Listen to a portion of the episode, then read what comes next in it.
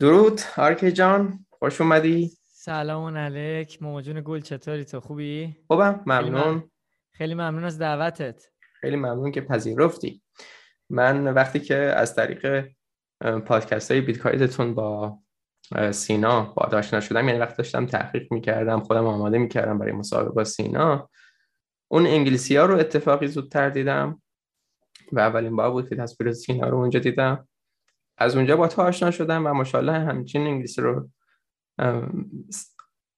خیلی روان صحبت میکنی که من فکر کردم اگر که بخوام باید پادکست داشته باشم، اگر فارسی بخوای صحبت بکنی، از تو هر جمله 3-4 کلمش رو به جز فعل خواهی انگلیسی بگی.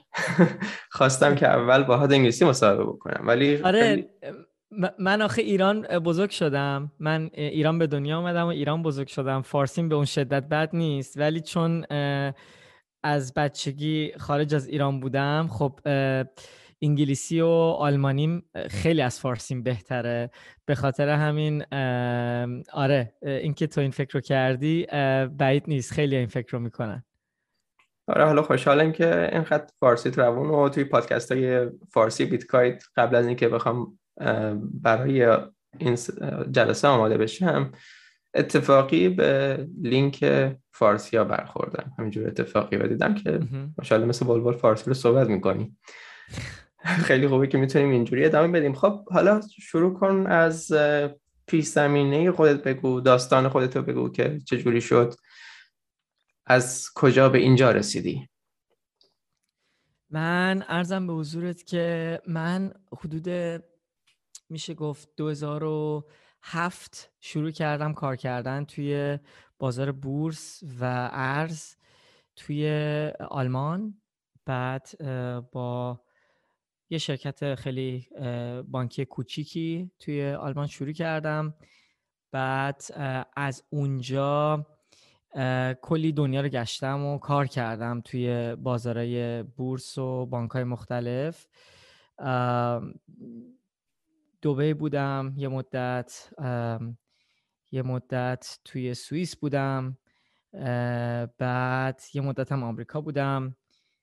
بعد عرضم حضورت که حالا الان حدود 2018 بود، من 2017 اولین بار رابطه با بیت کوین داشتم که اولش مثل اکثر آدما خیلی ایگنورش کردم و اصلا برام اهمیتی نداشت. بعد یه مقدار خیلی کوچیکم خریدم، همون بالاهای 17,000 تا بود اون موقع خریدم. بعد اصلا نمیدونستم والت چیه، نمیدونستم هیچی نمیدونستم، خریدم همینجوری گوشتمش کنار و بعد از 6 ماه ریخت اومد رو 5,000 تا، تو ضرر فروختم، گفتم نکنه بره رو صفر، فروختم. بعد این اولین رابطه من با چیز بود، با بیت کوین بود، تا نوامبر 2018. یعنی تو این مدت هی دوباره برمیگشتم به این موضوع، چون من خب چون بک‌گراندم تو خرید و فروش ارزه و توی بورس هم خیلی کار کردم، راجع به فایننس و اینا خیلی میدونستم، ولی وقتی که وارد قضیه بیت کوین شدم دیدم که چقدر نمیدونستم. بعد عرضم به حضورت که نوامبر 2018 دیگه خیلی فشرده تر شروع کردم راجع به این موضوع تحقیق خوندن که آره دیگه اینجوری شد که اومدم هی بیشتر طرف بیت کوین، یه مدت هم رفتم طرفای کریپتوکارنسی خارج از بیت کوین.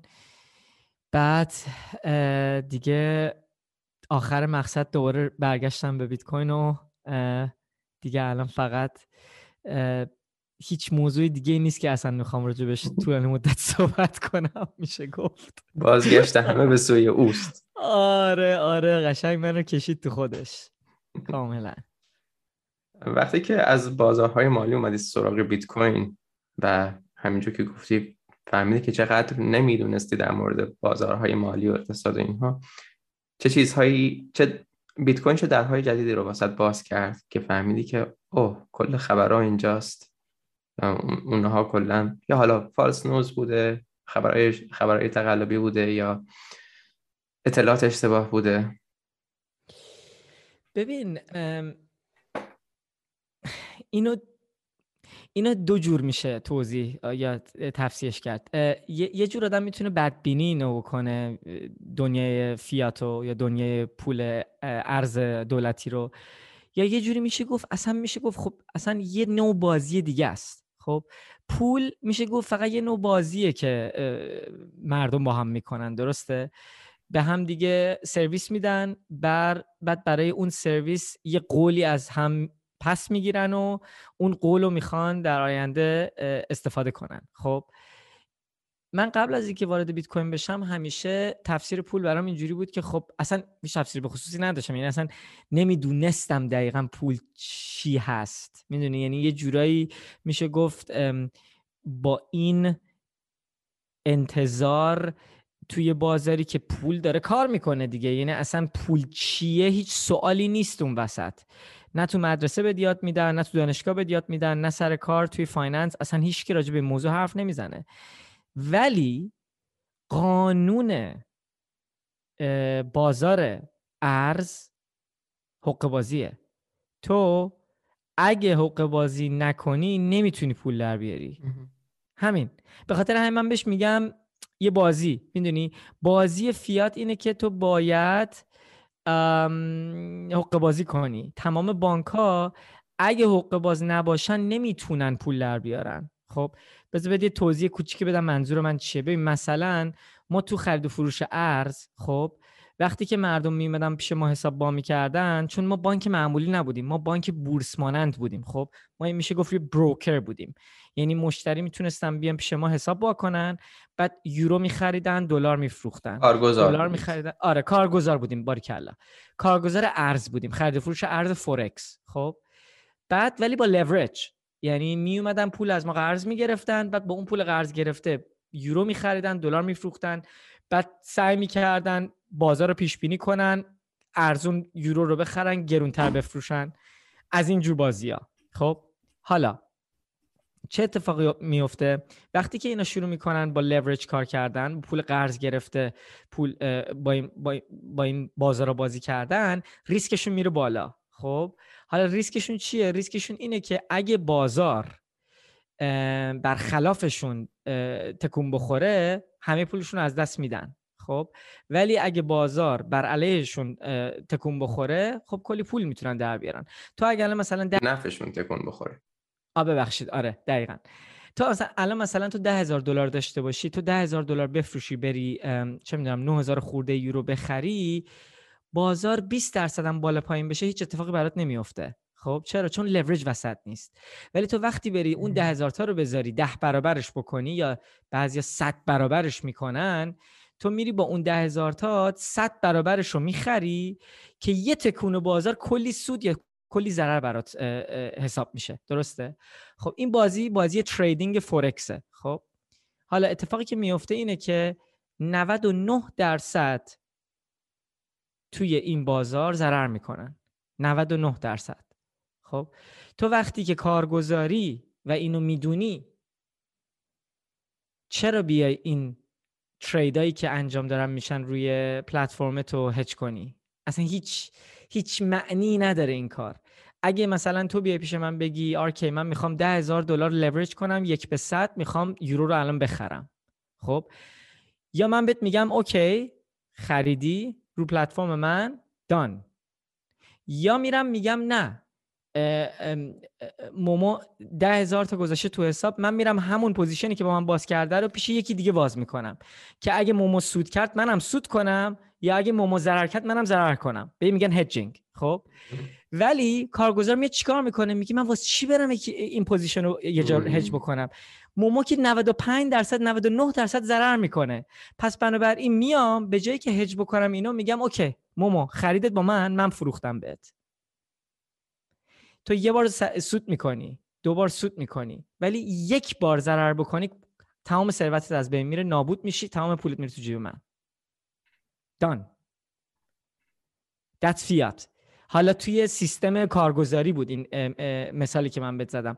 تو تمام سیستم‌های لندینگ، تمام سیستم فیات اینه که مشتری ضرر میکنه و کارگزار فقط اینجوری میتونه پول در بیاره.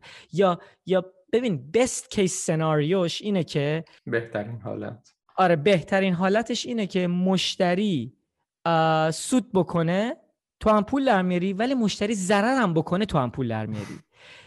فهمیدی؟ آره. مشکل اینه. و تو بیت کوین چیزی که من تونستم تو بیت کوین، چیزی که منو انقدر تکون داد توی بیت کوین این بود که برای اولین بار ما یه سیستمی داریم که 100% وین وینه. یعنی اگه شما بیت کوین رو بخری یا شما بیت کوین نگهداری، چون تولید کننده‌ای وجود نداره که بتونه از هیچی پولو به وجود بیاره، it's win-win. یعنی اون کسی که مثل یه مسابقه است، میدونی هر کی زودتر تونست بیشتر بیت کوین جمع کنه، بعد هر چقدر بیشتر مردم بیان تو شبکه، بیشتر مردم سود میکنن، بیشتر همه سود میکنن. برای همین برای من این یه اصلا یه اتفاق خیلی عجیبی بود. نقطه عطف میشه گفت. یعنی چی؟ یعنی یه چیزی که همه باورهای قبلی تغییر میکنه یا کاملا اپیفنی. حالا فارسی اپیفنی رو خیلی نمیدونم، یعنی میشه گفت اصلا دنیای فایننس، حالا فقط دنیای فایننس نبی، منم حالا زیاد شاید مردم اینو مربوط ندن به بیت کوین، بعضیا میکنن بعضیا نمیکنن، ولی چون من خودم هم شخصا یه آدم خیلی معنوی هستم، با موضوع معنوی خودم رو خیلی خیلی خیلی چیز کردم، راجبش خوندم. هیچ وقت نتونستم این دنیای معنوی رو با پول رابطه بدم، هیچ وقت. و بیت کوین دقیقاً با بیت کوین تنها یعنی میشه گفت اولین چیزی بود که این دوتا دنیا رو به هم وصل کرد برای من، که گفت آقا تو میتونی آدم خوبی باشی و پولم در بیاری. تو دنیای فایننس من همیشه یاد گرفتم آقا تو باید دروغ بگی، اگه دروغ نگی نمیتونی پول در بیاری. That's banking. اصلا بانکینگ فقط پرینسیپلش همینه، تو اگه به مشتری راستشو بگی نمیتونی طولانی مدت پول در بیاری. برای همین وال استریت میگن greed is good، حق بازی is good، چون فقط اینجوری میتونی پول در بیاری. برای همین من بهش بعضی وقتا میگم یه بازی دیگه است، میدونی یه بازیش وین وینه، یه بازی هست وین لوزه. بیت کوین از وین وین، فیات از وین لوز. حالا یه سوال کوچیک کردی، من اینقدر طولانی جوابت دادم. اتفاقا حالا دنباله هم داره، فکر می‌کنم دنباله رو نگفتی، دنباله رو هم ازت می‌خوام. گفتی که دو حالت میشه نگاه کرد، یه حالتش این هست که به صورت بازی بهش نگاه کنی، حالت دیگه چطوره؟ حالت دیگه‌ش اینه که تو به جایی که بگی این یه بازیه، بگی که خب بعضیا این عقیده رو دارن که خب این میشه گفت یه بازیه که یه عده دارن ازش سوء استفاده میکنن، درسته؟ یه عده اون بالا هستن که توی سیستم فیات، سیستم بانکینگ یه سیستمیه که مثل یه پیرامیده، درسته؟ مثل یه پیرامید میشد، هرم، آره مثل یه هرمه، درسته؟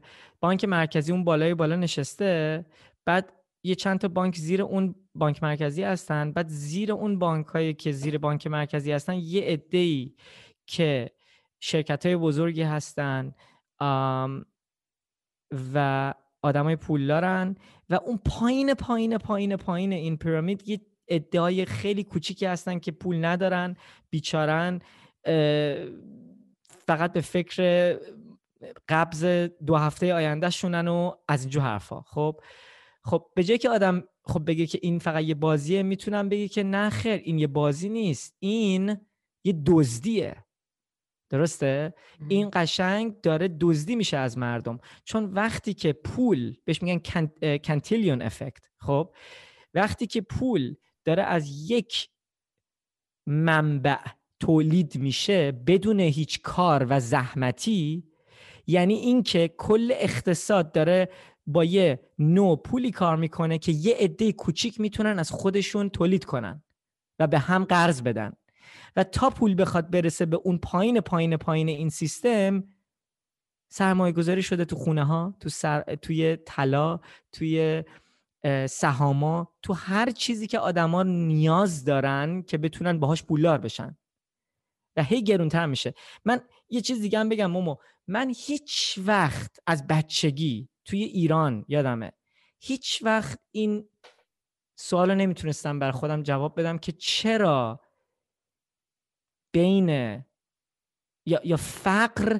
بین آدم ها چجوری میتونه به وجود بیاد، چجوری میتونه یه عده آدم خیلی پولدار باشه و یه عده آدم خیلی خیلی بی پول باشه و این فاصله این دوتا چجوری میتونه انقدر بزرگ باشه، یعنی چجوری این اتفاق میفته، چرا این اتفاق میفته. تا موقعی که بیت کوین اومد تو زندگیمو اینو فهمیدم که با سیستم بانک مرکزیه که این اتفاق میفته، به خاطر اینکه یه عده اون بالا هستن و هر چقدر شما نزدیکتر باشی به این منبع پول چاپ کردن،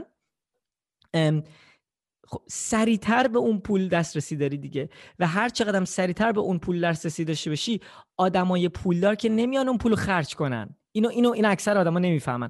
اکثر آدما فکر میکنن که ما که اصلا اینفلیشن نداریم، ما که اصلا تورم نداریم، توی اقتصاد واقعی تورمی وجود نداره، سهاما که دارن میرن بالا تورم وجود نداره، به خاطر اینکه مردم فکر میکنن تورم فقط روی محصولات معمولی اقتصاده که هر روز آدم مصرف میکنه، با اینکه تورم واقعی اگه شما میخواید توی خونه مامان تا آخر عمرت بشینی چیپس بخوری و تلویزیون نگاه کنی درسته، هیچ تورمی برای شما به اون شدت وجود نداره اگه میخوای تا آخر عمرت بی پول بمونی. ولی اگه میخوای یه آدم پولداری بشی، میخوای از 40 یا 50 سالگی دیگه کار نکنی، تورم برای شما خیلی بیشتره. چرا؟ چون چیزایی که یه آدم موفق تو زندگیش نیاز داره یه خونه است، درسته؟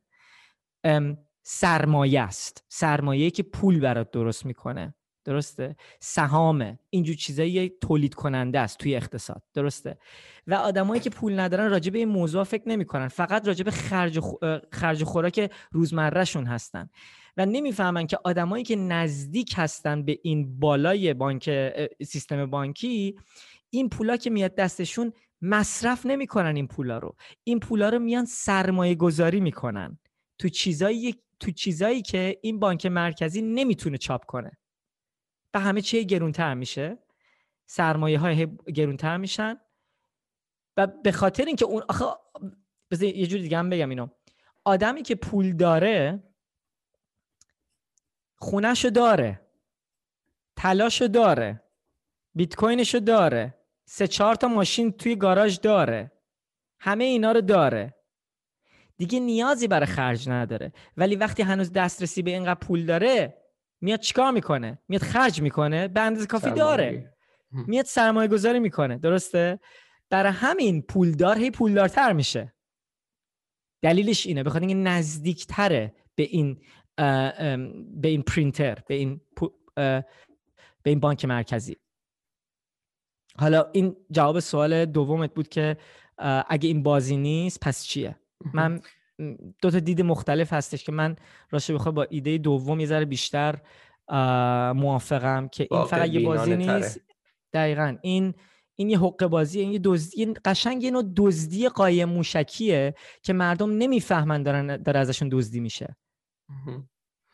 و یه چیز دیگه هم، حالا چون که این اثر کانتلیون یا کانتلیون افکت رو که گفتی، یه رابطه جالبی هست، هم اونهایی که خب پولدارترن، هم اونهایی که رابطهشون با قدرت خوبتره میتونن بهره‌مند بشن، و هم این که برای اینکه بهره‌مند بشن باید رابطهشون با قدرت حفظ بشه، یعنی باید هر چیزی که اون قدرت میگه اینا هم گوش بکنن. به خاطر همین هست که میبینیم شرکت‌های بزرگ یه موج میفته داخلشون، همشون یه کار میکنن، مثلا نوع کارمندایی رو که انتخاب میکنن، نوع مدیرایی رو که انتخاب میکنن، نوع مدل‌هایی رو که انتخاب میکنن.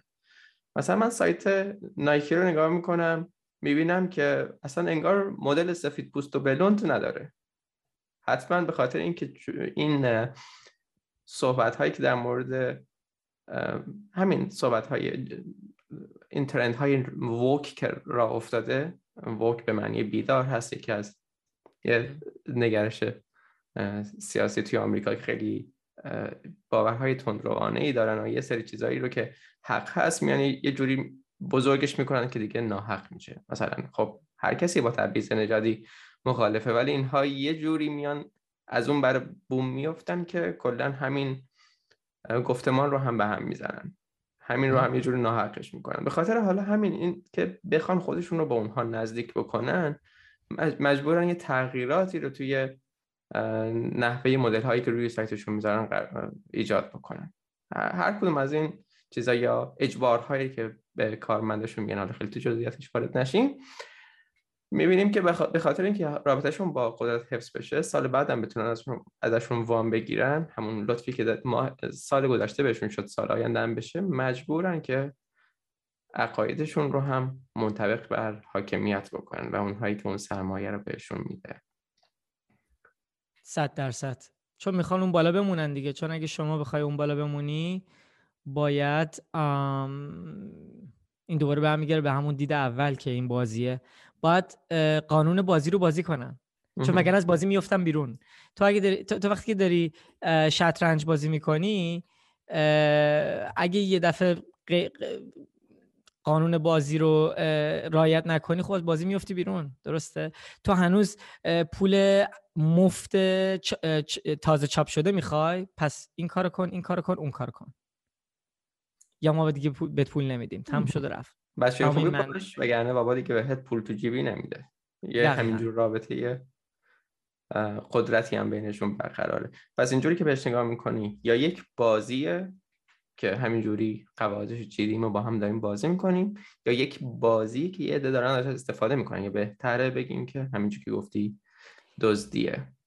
ببین، من عقیدم اینه که واسه به جای اینکه آدم بیاد بگه که این یه دزدیه، این یه حق بازیه و اینجوری شعار بده، آدم بیاد خیلی، چون این یه واقعیته. درسته؟ سیستم فیات وجود داره امروز و شما هیچ کاری نمیتونی بکنی اینو نابودش کنی. درسته؟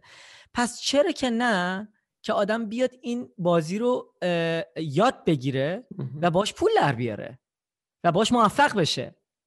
درسته؟ این یه اتیتیود یا یه طرز، آره، این یه طرز دیده که به نظر من خیلی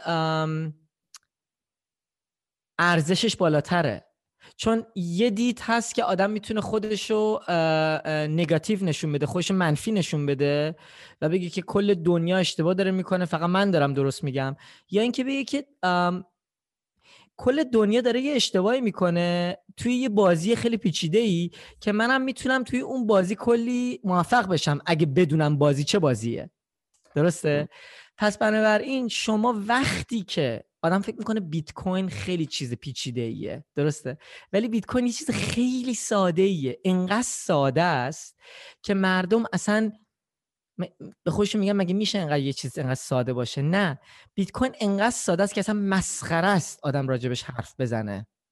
چیزی که این وسط پیچیده و سخته سیستم ارز دولت هاست که ما هم تو بیتگاید اگه دقت کنی، تو گفتی خود چند تا اپیزود گوش دادی، ما 95% وقت فقط راجع به اینا داریم حرف میزنیم که آقا سیستم فیات چیه. چون شما وقتی که بفهمی سیستم فیات چجوری کار میکنه، میتونی شروع کنی از این سیستم استفاده کنی و با کمک بیت کوین موفق بشی تو زندگیت، خودتو نجات بدی. چون این سیستم فیات جوری ساخته شده که از نادانی مردم سوء استفاده شه و کار بکشه.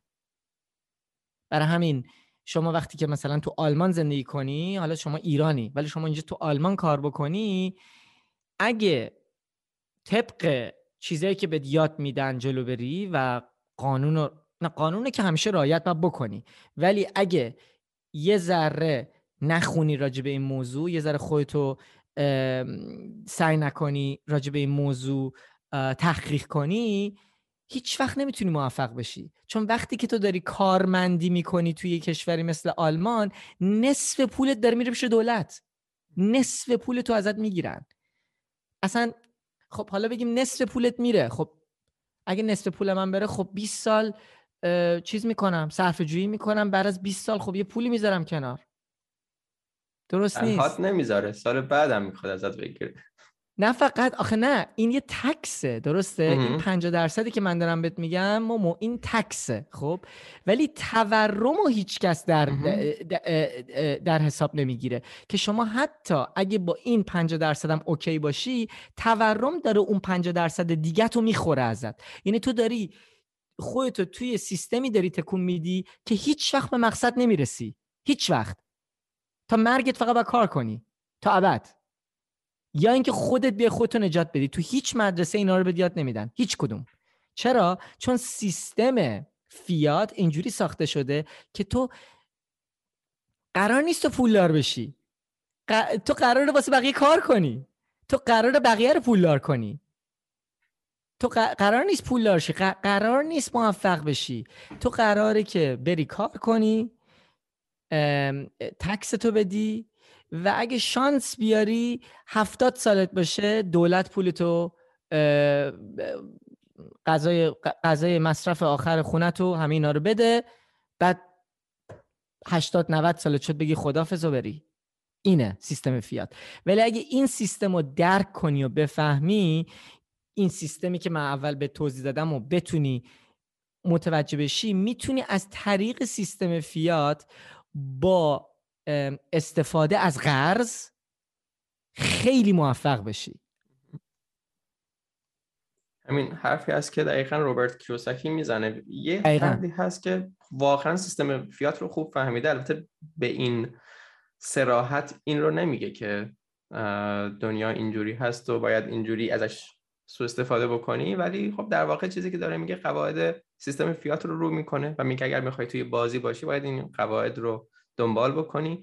و همون حرف رو هم در مورد مدرسه و اینها میزنه، میگه مدرسه قرار تو رو یه ایمپلوی یا یک کارمند بار بیاره، قرار نیست تو رو یک کارآفرین بار بیاره، قرار نیست تو رو یه فرد موفق بکنه. همیشه توی مدرسه میبینیم همیشه صحبت از تبعیت کردنه، نه از اینکه اشتباه بکنی، آزمون خطا بکنی و راهی رو پیدا بکنی.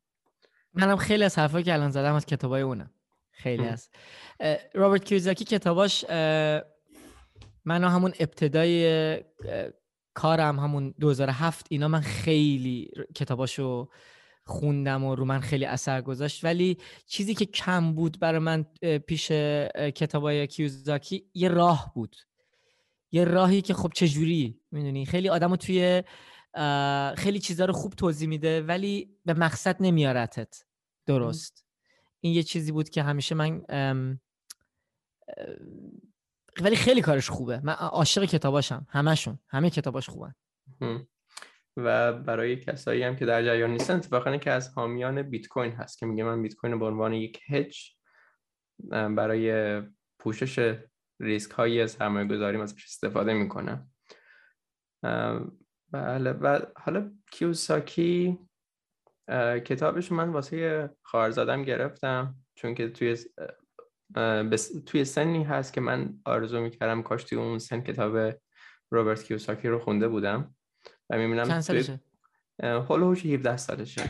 آه اوکی، منم تا همون سن خوندم. تا همون سن خوندی؟ آره منم تا همون سن. آره عالی. آره و میبینم که کل خانواده داره این کتابو میخونه، یعنی خودش کسی هست که هنوز کامل نخوندتش بخاطر که توی ایام امتحاناتشه. پدر پولدار، پدر فقیر. آره اوکی. من به فارسی فقط همون فکر میکنم ترجمه شده باشه، یا اونه که ترجمه های خوبی داره. در مورد بقیه کتاباش توی ایران خبری ندارم، ولی خیلی زیاد دنبالش میکنم و از اون آدمایی هست که کاش زودتر پیداش کرده بودم.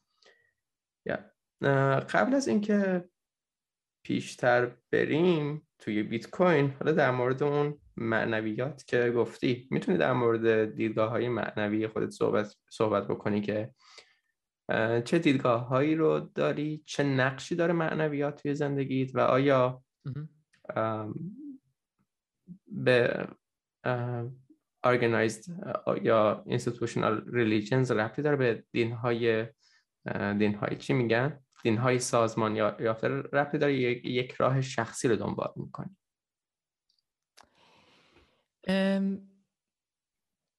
حالا بیا راجع به دین زیاد صحبت نکنیم اگه اوکی، ولی من میتونم خیلی کلی بهت یه ذره دیدگاهم راجع به این موضوع بگم. من راستش بخوای خیلی راجع به این موضوع حدود الان میشه گفت 10-12 سال راجع به این موضوع خیلی خوندم و گوش دادم که آخرش ما هممون به هم یه جوره میشه گفت وصلیم، درسته؟ هممون میکنم تو دین اسلام میگن به خاک برمیگردیم، درسته؟ همه از خاک به وجود اومدن و همه به خاک برمیگردیم. و یه قانونایی هست توی این دنیا که یه جورایی میشه گفت یونیورسال هستن، یعنی نمیشه گفت مثلا قانون طبیعت یه قانونیه که توی دنیا همه جا مطرحه، درسته؟ اگه شما بری راجع به طبیعت بخونی میبینی که آره یه جوری همه چی به همه چی ربط داره، همه چی و آدما فقط یک سیمپتوم طبیعتن، درسته؟ همه ماها یه سیمپتوم از طبیعت هستیم، همه ماها با طبیعت کاملا در ارتباطیم، ولی اینو فراموش میکنیم به خاطر اینکه به خودمون اسم رو خودمون اسم میذاریم، یه داستانی واسه خودمون تعریف میکنیم که کی به دنیا اومدیم، چه کارایی کردیم، چه هدفایی داریم، تمام اینجور چیزا، درسته؟ بعد یه دفعه فکر میکنیم این خودمونیم، یعنی قشنگ انقدر خودمون این داستانو خوب تعریف میکنیم به خودمون و بقیه که میگیم نه خب این منم، الان من این اسمو دارم، این کارو کردم، اون کارو کردم، پس بنابراین من اینم.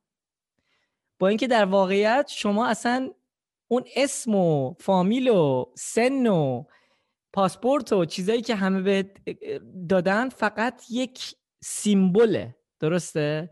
یه سیمبوله که توی طبیعت، درسته، حتی اونم یه ربطی به طبیعت داره، حتی ایگو شما هم یک رابطه‌ای با طبیعت داره، ولی شما فقط اون نیستی، درسته؟ آدما توی این خوابن که فکر میکنن اون ایگویی که به خودشون میگن هستن فقط اونن، با اینکه همه آدما بشریت خیلی بیشتر از اونن، چون همه چی به همه چی ربط داره و همه چی به همه چی وصله. خب حالا همه اینا رو واسه چی دارم میگم؟ چه ربطی داره؟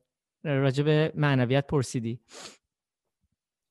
قانون بیت کوین قانون طبیعیه. قانون بیت کوین از ریشه است، درسته؟ مثل یه ریشه درخت، دیدی ریشه درخت و چه ریختیه؟ تمام چیزایی که توی قانون طبیعتاً ریشه مانند قیافشون، تو رگ آدما رو روی ذره‌بین نگاه کردی چه ریختیه؟ این ریشه درخته. رعد و برق، همه فرما توی طبیعت فرماشون یکیه، پخش و پلان، چون همه چی به همه چی وصله، درسته؟ شبکه بیت کوین و طبیعت بیت کوین شیپش دقیقاً همینه. بیت کوین یه نوع پولیه که برمیگرده به طبیعت. پولایی که ما امروز استفاده میکنیم توی دنیا خیلی دورن از طبیعت. چرا؟ چون که بذار برگردم به اقتصاد وصل به طبیعت. اقتصاد یعنی چی؟ یه بازار یعنی چی؟ بازار چیه؟ بازار یعنی یه عده آدم با چیزایی که تو زندگیشون میخوان و حاضرن به بقیه بدن. اینه یه بازار. خب این وصل به طبیعت، درسته؟ و این یه فازی داره مثل طبیعت. تو طبیعت ما تابستون داریم، زمستون داریم، پاییز داریم، فصل، 4 تا فصل داریم تو طبیعت، درسته؟ و هر فصلی توی یک سال نیازه، یعنی تو به تابستون نیاز داری که بتونی زمستون داشته باشی، تو به زمستون نیاز داری که بتونی تابستون داشته باشی. همه اینا به هم اینترکانکتن، درسته؟ توی پول دنیای امروز ما میایم میگیم نه، ما زمستون رو دوست نداریم، زمستون چیز بدیه، ما دوست نداریم رکودو، ما از رکود بدمون میاد، رکود چیز خوبی نیست. با اینکه آقا مردم پول ندارن، مردم کار ندارن، مردم نمیخوان خرج کنن، تو میای میگی نه رکود چیز خوبی نیست، ما به زور باید مردم رو چیز کنیم، یه کاری کنیم که مردم برن خرج کنن، هی بیشتر خرج کنن. چرا؟ چون هرچی بیشتر خرج کنن خب بیشتر کار به وجود میاد، کار به وجود میاد خب مردم بیشتر پول در میارن. این طرز فکر یه فیات اکانومیسته، درسته؟ در طبیعت ولی تو نیاز داری به یه زمستون، تو نیاز داری به یه رکود که بتونی، ببخشید برعکس رکود چیه؟ نمیدونم که حالا چه ترجمه داره. وقتی که اقتصاد خوبه، انگلیسیش بوم. آره. تو نیاز داری به یه رکود که بتونی بعد از رکود دوباره رشد داشته باشی، درسته؟ رشد، شکوفایی. آره آفرین، آره دقیقاً. ولی بانک مرکزی میگه که نه این خوب نیست، ما نمیخوایم این اتفاق بیفته، چون اگه این اتفاق بیفته فاجعه است. چرا؟ چون ما اینقدر قرض داریم، پس میایم تمام این قرضا رو با بیشتر قرض جلوشو میخوایم بگیریم، با اینکه بدتر داری میکنی این قضیه رو. تو نمیخوای زمستون چه، تو میای مصنوعی تمام ابرار رو میذاری کنار، نمیذاری بارون بیاد، کل طبیعت رو داری نابود میکنی. بعد وقتی که ولی یه زمستون بیاد فکر میکنی چه زمستونی بیاد، زمستون خیلی وحشتناکی برمیگرده، مثل سونامی برمیگرده اون زمستون، به خاطر اینکه طبیعت آخرش برمیگرده به خودش. تو فقط میتونی تا یه مدتی جلوشو بگیری. خب حالا ببخش اگه پیچیده کردم اینو. منظور من چیه؟ منظور من اینه که بیت کوین اقتصادش از هر نوع پولی که تا به حال وجود داشته نزدیکتر به طبیعته، به خاطر قانونایی که توش هست، به خاطر اینکه هیچ کس کنترلش نمیکنه، به خاطر اینکه پخشه، مثل یه رگ آدم، مثل یه ریشه درخت، مثل طبیعت، پخش و پلاست همه جا. و میشه گفت پرفکت ترین نو پول برای اقتصاد، برای صرفه جویی، که اگه شما صرفه جویی کنی هیچ کس نمیتونه اون پول از شما بگیره. مثلا کرونا، بذار یه مثالی بهت بزنم. کرونا اتفاق افتاد. وقتی که کرونا اتفاق میفته چه اتفاقی میفته؟ یهو همه کاراشون از دست میدن، درسته؟ وقتی که همه کاراشون از دست میدن چه اتفاقی باید بیفته؟ کلی شرکت باید ورشکسته بشه، درسته؟ خب که مردم نمیتونن ازشون خرید بکنن. باریکلا، چون مردم نمیتونن خرج کنن، شرکت ها نمیتونن پول در بیارن، پس بنابراین باید شرکت ها ورشکسته بشن. یه بانک مرکزی میگه که خب نه، این که نمیشه، ما این کارو بکنیم کل اقتصاد از بین میره. درسته، کاملا درسته. ولی اگه توی اون اقتصاد مردم صرفه جو بودن، انقدر قرض نداشتن، این فاجعه به اون شدت بد نبود. اگه مردم انقدر تو قرض نبودن میتونستن حتی یه کرونا رو بگذرونن. ولی وقتی همه تو قرضن معلومه که این یه فاجعه است. بنابراین یه فیات اکانومیست نمیاد بگه که مشکل از کجا شروع شد، میاد میگه که مشکل اینه، پس بنابراین ما باید این کارو بکنیم. برای همین اومدن تمام این شرکت‌های مثل لوفتانزا و این شرکت‌های بزرگ رو نجات دادن. اگه میذاشتن اونا همه ورشکسته بشن، درسته کارا از بین میرفت، همه چی نابود میشد، ولی توی اقتصاد آزاد این اتفاق خوبیه. چرا خوبه؟ چون وقتی که شرکت‌هایی که دیگه خودشونو نمیتونن نگه دارن توی بازار نابود میشن، شرکت‌های جدید میتونن بیان تو بازار. و چون شرکت‌های جدید میان تو بازار، این شرکت‌های جدید کیفیت اون اقتصاد رو میبرن بالا، محصولات اون اقتصاد بهتر میشه. و من که صرف جو بودم، الان انتخابم تو اون بازار میره بالا. چرا؟ چون رقابت رفته بالا. یه شرکت گنده پرقرضه که از دولت هی نجات داده میشه وجود نداره. این وسط پول میاد، این اقتصادو بیشتر دیسنترال میکنه، درسته؟ بیشتر رقابت میاره توش. پس بنابراین کیفیت اون بازار میره بالا و کیفیت زندگی میره بالا. اینجوری بعد تابستون میاد، بعد زمستون که میاد، آدم میدونه تابستون برمیگرده. It's okay. ما صرفه جویی کردیم. واسه زمستون آدم صرفه جویی میکنه. آدم واسه چی؟ تو فکر میکنی چرا بدن چاق میشه؟ اینم یه چیز معنویه، درسته؟ برگردیم به سوال معنوی. توی معنویت یا توی بیولوژی شما چرا چاق میشی؟ شما تو تابستون چاق میشی که بتونی زمستون رو بگذرونی. صرفه جویی بدن شما چاق شدنه. It stores fat. قشنگ چربی رو نگه می‌داره واسه روز مبادا. درسته؟ پولم باید همون باشه. ولی اینا اومدن انقدر قرض بالا آوردن، انقدر این موضوع رو این موضوع قرض رو بد کردن که هر دفعه هر فاجعه اتفاق میفته. یه اتفاقی که خیلی چیز معمولیه، یعنی یه پندمی، یه اتفاقی که میفته. اینم یه چیز طبیعیه، درسته؟ پس بنابراین پول ما چرا نباید طبیعی باشه؟ پول ما سیاسیه. و این مشکل قضیه اینه که من این دنیای معنوی که داشتم و تونستم با دنیای اقتصاد و با دنیای پول به هم ربط بدم که خیلی منو عوض کرد در این موردم.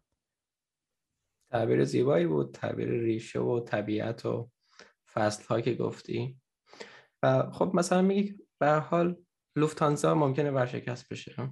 البته خب همینم به خاطر محدودیت‌هایی هست که به صورت مصنوعی گذاشته شد، دولت‌ها گذاشتن. ولی فرض کن که اقبال به هواپیماها کم میشد، به سفر هوایی کم میشد. شاید مردم ترجیح دادن که یه راهی رو پیدا کردن بهتر از اون، یا دوست دارن که پولشون رو جای دیگه خرج بکنن. شما نمیذاری که اون راه جدید پیدا بشه، ولی هی میخوای به اونا پول بدی که کارمنداش مثلا حالا یه کلاه، همینجوری که توی دین کلاه شرعی داریم، یه کلاه منطقی هم میذاری روش که من میخوام همچنان اون کارمندای اونجا پولشون، پول بهشون برسه و حقوقشون رو دریافت بکنن. ولی در واقع تو فقط میخوای اون ساختاری رو که بوده حفظ بکنی و نمیخوای بذاری که ابداعات جدید رخ بده و اونها فرصتی رو برای رونمایی از خودشون و شکوفایی داشته باشن. در واقع توی بازار طبیعی بدون دخالت ما میتونیم یه شکوفایی طبیعی رو داشته باشیم که انسان‌ها با واقعا با دادن پولشون و خرج کردن پولشون رو چیزهای مختلف میتونن رأی بدن و انتخاب بکنن. ولی توی این سیستم اقتصادی ما حتی اگر که خلاف دولت هم پول خودمون رو خرج بکنیم، دولت که اول خودش هر چیزی رو که بخواد خرج بکنه میتونه چاپ بکنه و در جهت اون خرج بکنه، انتخابی ما روش نداریم. و این حتی اونی که توی انگلیسی میگن vote with your dollars، همون هم ازت میگیره حتی تا حد خیلی زیادی. نمیذاری هیچ کدوم از این تعاملات به صورت طبیعی رخ بده و گردش سرمایه تو رو راهنمایی بکنه که چه چیزی برای جامعه امروز بهتره. دقیقاً کاملا باهات موافقم. حالا بریم سراغ مطالبی که توی بیتگاید هم معرفی کردی و در موردشون صحبت کردی. و دوباره برگردیم به بیت کوین. در مورد والت های مختلف صحبت کردی. میخوام بدونم نظر در مورد، دیدم که اشاره زیادی به سامورای والت نکردی. نظر به طور کلی در مورد سامورای والت چیه؟ چون که خودم ازش استفاده میکنم و ازش راضیم. میخوام بدونم که نظر تو چیه و چه کاستی هایی توش میبینی و چه مزیت هایی شاید توش میبینی. من راستشو بهت بگم، من از سامورای زیاد استفاده نکردم. یعنی الان بخوام بیام بهت یه نظری بدم، شاید یه نظری بدم که زیاد کمک نکنه، ولی سامورای من تا اونجایی که میدونم بیشتر روی لایتنینگ کار کردن، یعنی یه والت لایتنینگ، یعنی درست نیست؟ اتفاقا من خودم باش تراکنش با لایتنینگ نتونستم انجام بدم، یعنی توی صفحه اصلیش هم نمیبینم که لایتنینگ انجام من زیاد یعنی میشه گفت من یه بار فقط سامورای والت رو نه من سامورای تاله استفاده نکردم. ماما باورت میشه؟ یه بار دانلودش کردم، زیاد خوشم نیومد از اینترفیسش، سویچ کردم. یادم نیست راست بخوام، it's been too long ago. من میخواستم میکسینگ کنم، یه بار میخواستم کوین میکسینگ کنم برای پرایوسی، کوین جوین کنم، آره. بعد دیدم یه چیز خیلی یه پولی چیزی لازم بود، یه میکسینگ پول وصل بود به قضیه. بعد یه جوری بیخیال شدم، رفتم برگشتم به سراغ سپکتر و الان دیگه فقط من از والت سپرو استفاده میکنم. البته برای هاردور والت هم سپرو رو استفاده میکنم. برای والت نرم افزاری موبایل من اینا رو استفاده نمیکنم. چند فکر کنم راجع به اونم میخوای حرف بزنی، ولی من برای دسکتاپ اول با لجر شروع کردم، بعد که بیشتر راجع به بیت کوین خوندم و یاد گرفتم، نود خودم رو که راه انداختم، دیدم نه، با لجر از این کارا نمیشه کرد. لجر رو انداختم دور، سویچ کردم روی کولد کارت و بعد از اونجا رفتم سراغ سپکتر. بعد سپکتر چون خیلی کنده، متاسفانه خیلی کنده، یعنی واقعا کنده. مخصوصا فکر کنم واسه شما، تو ایرانی نه؟ نه من توی لهستانم. لهستانی در واقع. اوکی، تو لهستانی. من فکرم ایرانی. اوکی، واسه کسی که تو ایرانن خیلی اینترنت کانکشنش خب ضعیفتر از خارج از ایرانه. فکر نکنم سپکتر اصلا جواب بده. من سپرو رو اکثر مدت به مردم چیز میکنم، توصیه میکنم. سپرو مثل همون کپتن جک سپرو نوشته میشه؟ سپرو SPARROW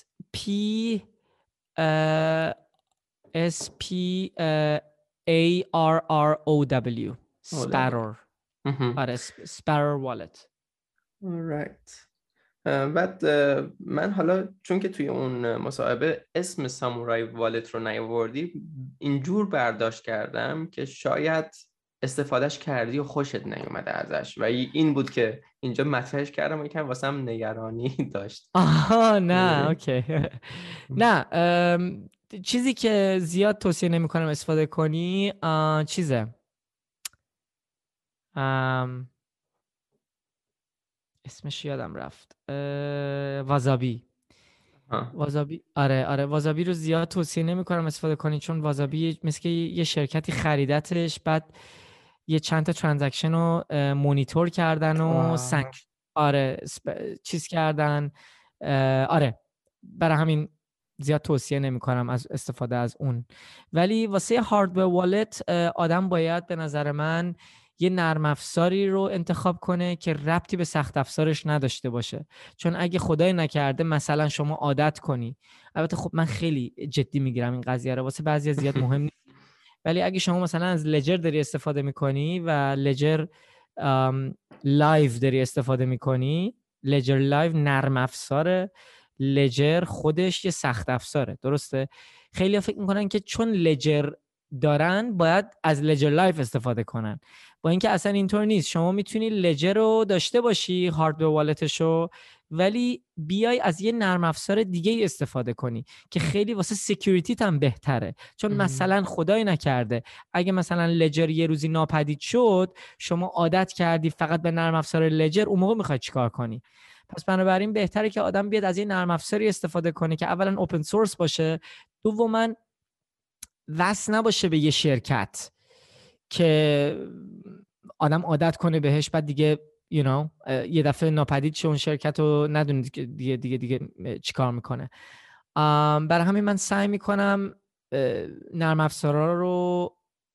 نرم افزاری که استفاده میکنم فرق کنه با سخت افزاری که دارم استفاده میکنم. و هاردور والت کولد کارت مجبورت میکنه که این کارو کنی، چون اصلا نرم افزار نداره. آره خیلی سخت افزار خوبیه، خیلی. البته واسه کسی که ادوانس تن دیگه. اینکه گفتی جدی میگیری، من خودم فکر کردم که دارم صرفا کار منطقی رو انجام میدم، ولی بعضی موقع از منطق خارج میشه و اتفاقا از پارانویا یا بدبینی هم ناشی نمیشه. بیشتر فکر میکنم که علاقه دارم به این مبحث، هی راههای بیشتر امنیتی که یاد میگیرم. بعضی وقتا میشه که اگر من همون رو خرج بیت کوین بکنم به صرفه تره تا اینکه بخوام والت بیت کوینمو که پول بیت کوینمو هی امن‌تر بکنم، چون که اصلا توی همون قسمت از بیتگاید که در مورد این حقه هایی که میگفتیم که اون 24 کلمه رو که دارین اصلا اونو استفاده بکنیم به عنوان یه والت، یه مبلغ تقلبی هم توش بریزین، یعنی یه مبلغ واقعی البته ولی اصل سرمایه‌تون نیست. بعد اون کلمه پسفریزتون رو که اضافه میکنیم اون والت هستیتون باشه. گفتم من باید این کارو بکنم، حتما این کارو بکن. نه ببین، به نظر من کسی که تو بیت کوین 1 سال یا بیشتر هست یا یه مبلغی رو که میگذرونی، مثلا واسه بعضیا این مبلغ 5000 تاست، واسه بعضیا 10000 تاست، وقتی که این آپشن رو بیت کوین بهت میده باید استفاده کنی ازش. تو برای چی بیای کل ثروتت رو بذاری روی یه 24 کلمه لخت؟ اصلا معنی نداره وقتی این آپشن رو داری که بتونی یه سیکرت والت درست بکنی. یعنی واقعا ایتس ماجیک. پاس فریز به نظر من، البته من که رفتم یه لول بالاتر، من مولتی سیگ استفاده میکنم که واسه بعضی این خیلی پیچیده تره، خطرناک هم هست. واسه همه من اینو توصیه نمیکنم، آره یه ذره خطرناک میشه، ولی پاس فریز خیلی چیز خوبیه، خیلی. ولی باید جدی بگیریش، باید بدونی داری چیکار میکنی. برای پاس فریز آدم میتونه کم کم شروع کنه، یه مبلغ کوچیکی رو بذاره توی پاس فریزش. ولی خب پاس فریز رو تو باید همون طور که 24 کلمه تو جدی میگیری، پاس فریزت هم باید به همون جدیی بکاپ بکنی. چون من یه چند نفر رو که اورنج پیل میکنم برگشتن به من میگن من پاس فریز میخوام استفاده کنم ولی نیاز نیست بنویسمش، حفظم. و من میگم خب اوکی، تو یه کلت بخوره به یه جایی چی یادت بره چون پاس فریز رو یادت بره تمومه. There is no way back. یه حرفش هم اشتباه بکنی، کوچیک و بزرگ بنویسی، تمومه. دقیقاً. مشکل اینه که ارور هم نمیده بهت والت. میگه اوکی. بالانس 0. برای همین استپ بای استپ نرم افزاری، ببخشید سخت افزاری که استفاده میکنیم خیلی کمک میتونه بکنه. مثلا بذار یه مثال بزنم. لجر پاس فریز باش استفاده کردن خیلی پیچیده است، خیلی اصلا خیلی سخته پیچیدش کردن، به خاطر اینکه لجر واسه یه کسیه که تازه اومده تو کار، اصلا هیچ چی نمیدونه، یه چند تا شیت کوین هم میخواد استفاده کنه، واسه اون چیز خوبیه، میدونی. ولی مثلا تو با کولد کارت کار بکنی، وقتی که کولد کارت رو روشن بکنی آپشن دومش پاس فریزه، همون لحظه میری تو پاس فریز رو میزنی، میری تو والت، درسته. آره بسیار زیبا. و حالا در مورد یه سوال دیگه هم، باز همچنان که توی والت هستیم شاید کمی بیشتر توش هم بمونیم.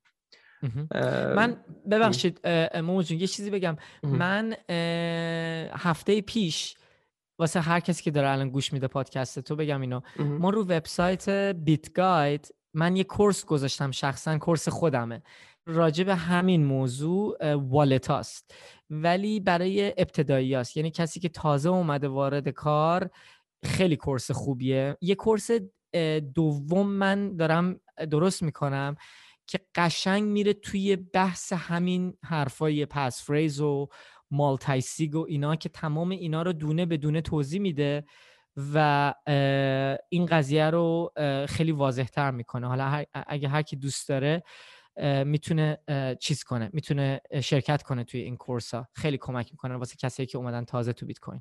بسیار. توی بیتگاید دیدم که در موردشون صحبت کردین ولی نمیدونستم که آماده است. آره تازه اومده. آره هفته پیش آوردم اولین کورسو. کورس دوم هنوز نیومده ولی کورس ابتدایی ها هفته پیش من آپلود کردم، الان حاضره. هر کی دوست داره میتونه آره شرکت کنه. بسیار عالی. حالا یه سوال دیگه. حالا خب ما ممکنه بعضی از این سخت افزارا رو استفاده بکنیم واسه کیف پول که مختص کیف پول بودن ساخته شدن. مثلا وقتی که داریم از کولد کارد استفاده میکنیم، وقتی داریم از لجر و نانو اینها استفاده میکنیم، اینها مختص نگهداری رمز ارز یا حالا توی مورد کولد کارد بگم آنم فقط بیت کوین هست. نظر در مورد این که از رزبری پای استفاده بکنیم برای والت ای کولد والت، برای کیف پول سرد، نظر در مورد اون چیه؟ من خودم فکر میکنم که مزیتش اینه چون برای چنین چیزی ساخته نشده، پس شرکت سازندش هم یه بکدور، یه در پشتی واسه خودش کار نذاشته که بتونی یه جوری به بیت کوین من دسترسی پیدا بکنی، یه موقع وای فایش رو روشن بکنی، یه موقع بلوتوثش رو روشن بکنی. این حالا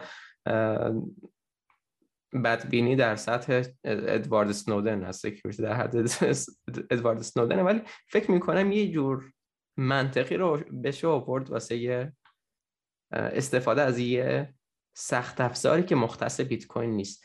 بین این دو گزینه تو کدومش رو انتخاب میکنی؟ یه سخت افزاری که مختص بیت کوین ساخته شده، یه چیزی که مختص بیت کوین ساخته نشده و تو از اون برای کیف پولت استفاده بکنی که شکی هم بر نیانگیزی.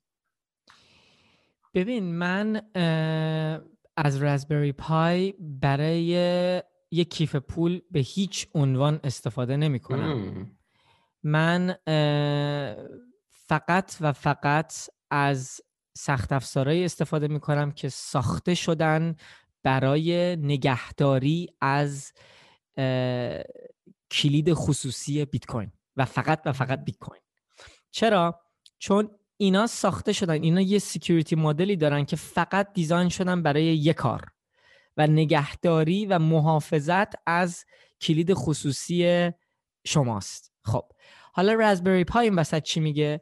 رزبری پای، من اینجا الان یه رزبری پای دارم. رزبری پای من فقط برای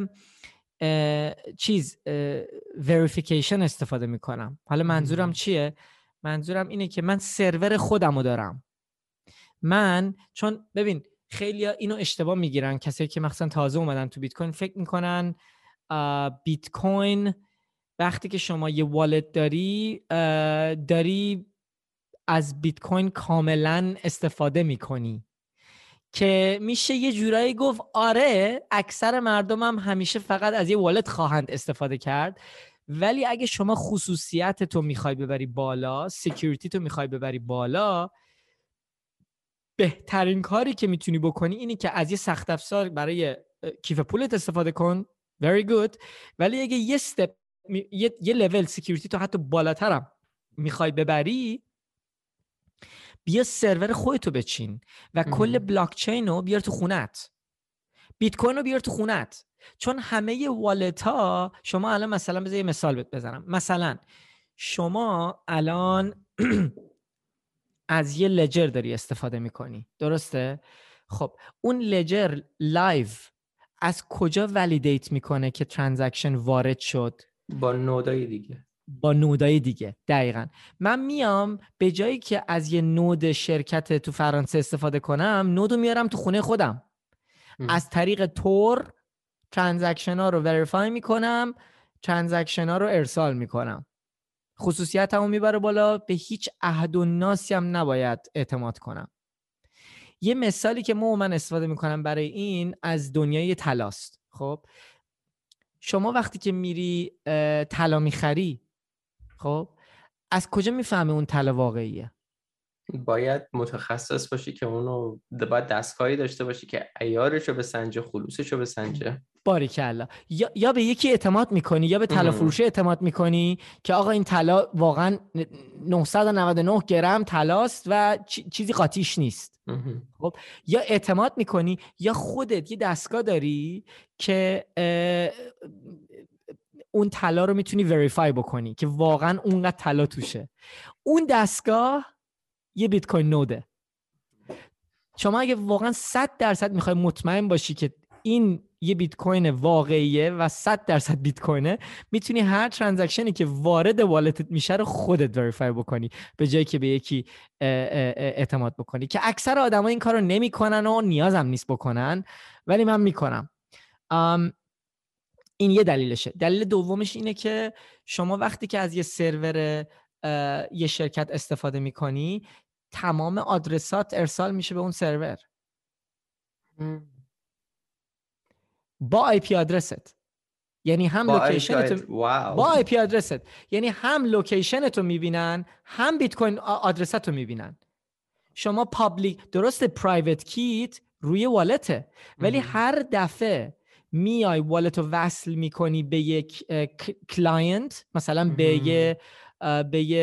یه سامورای یا به یه سپرور. پشت اون سپرور خب یه سرور دیگه، اگه سرور خودت نباشه یعنی یه سرور کسی دیگه ایه. بعد تو میای اکس پاپ یا کلید عمومی تو میاری روش، تمام آدرسات میره رو اون سرور. آره، مستر پابلیکیت. تمام آدرسات لو میره با IP آدرست به اون سرور. واو. برای همین یه سرور آدم خودش داشته باشه، خاصیتش اینه که از منطق پشت تورت هم همینه، تور رو استفاده میکنی که آی پی تو، که آی پیم نشون داده نشه. دقیقاً. یعنی هم آی پیمو نشون نمیدم، هم ترانزکشن‌ها رو خودم وریفای میکنم. برای بعضی از برنامه‌ها سخته که بخوای به نودت وصل کنی. حالا چه برنامه‌هایی، چه والت‌های دسکتاپ یا حتی گوشی، اگر چنین چیزی هست، پیشنهاد میکنی که بشه ساده با نود خودت ربطش داد؟ و واسه یه والت سخت افزاری چه والت سخت افزاری رو پیشنهاد میکنی که کار باش آسان باشه و راحت بتونی بین اونو نودی که داری میکنی؟ الان که اینو گفتیم، الان یه چیزی تو ذهنم، من یه کورس راجع به نودم باید درست کنم، الان تو به ذهنم رسید. حتما این کار رو باید بکنم. ببین یه شرکتی هست به نام Umbrella. خیلی شرکت باحالیه. یه وبسایت دارن اسمش هست Get Umbrella. Umbrella مثل چتر به زبون انگلیسی. اونجا یه استپ بای استپ گذاشتن که آدم میتونه خودش نود خودش رو بسازه. میری یه لینک هم برات گوشتن چه قطعه آیی رو بعد از آمازون بخری. یه مینی کامپیوتر کوچولو خودت درست میکنی، بعد همه چی اتوماتیک نصب میشه، نرم افزارش هم بهت میدن، یه سپورت هم دارن توی تلگرام، کمکت هم میکنن اگه بخوای. این یه راهشه از یک از این شرکت ها استفاده کنی که نرم افزار رو برات میچینن اینا. یه راه دیگه‌ش اینه که برادر من، یه کامپیوتر قدیمی رو وردار، بیت کوین کور رو روش اینستال کن، میشه نود. همین، به همین سادگی. بعد سپرو رو روش نصب کن یا سپکتر رو، یا من حالا زیاد با سامورای کار نکردم ولی مطمئنم که سامورای هم این کارو میتونی باش بکنی. یا همون کامپیوتر والت روی گوشی هم ممکنه چنین چیزی رو پشتیبانی کنه. نه. نه. برای اون یه چیزی مثل Umbrella نیاز داری. آره. ولی مثلا اگه بیت کوین کور رو دانلود کنی روی کامپیوتر قدیمی، فقط روی خود اون کامپیوتر میتونی کلاینتت هم بذاری. خود اون کامپیوتر هم میشه سرور، هم میشه والت. یعنی هم میشه، من دوست ندارم به این نرم افزار رو بگم والت، من بهش میگم والت کلاینت. مثل آوتلوک، شما جیمیل وقتی استفاده میکنی، آوتلوک که ایمیل اکانتت نیست، آوتلوک فقط یه نرم افزاریه که وصل به سرور جیمیل، درسته؟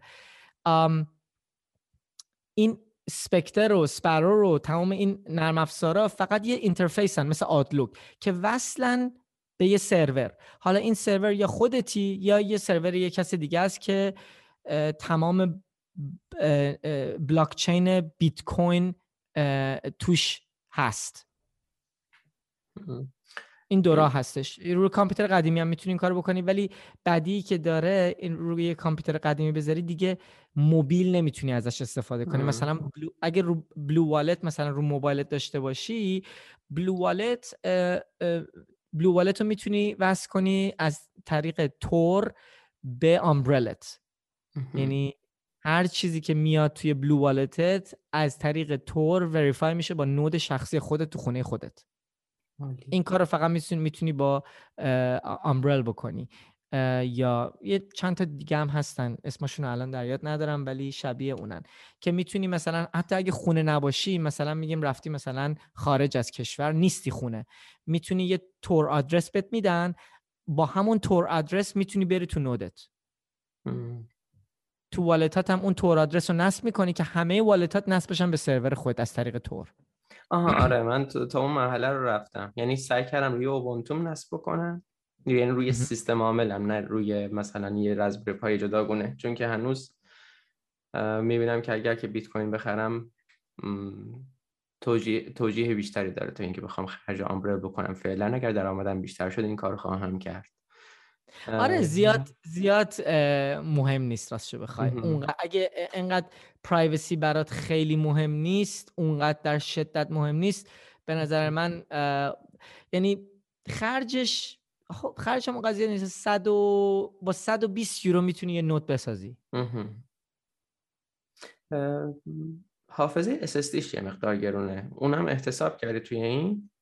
آره اگه بخوای من برات یه لیست میتونم بفرستم بعد از این کالمون، سفارش بده. کمکم خواستی به من زنگ بزن، من کمکت میکنم نوتو بساز. گرون نیست، 110 120 یورو تقریبا. آها اینجوری منطقی تره. من چیزی که حساب کردم یکم گرونتر از این در میومد. چندین بار هی نگاه کردم چه قطعاتی میخوام، چه قطعاتی میتونم فاکتور بگیرم، چه کارایی باید بکنم و اینا. خیلی بهم چشمک میزنه. اولش پیچیده است. آره منم اولش خیلی تنبلی میومد بشینم راجبش بخونم و یاد بگیرم، ولی خیلی ساده تر از اینه که فکر میکنی.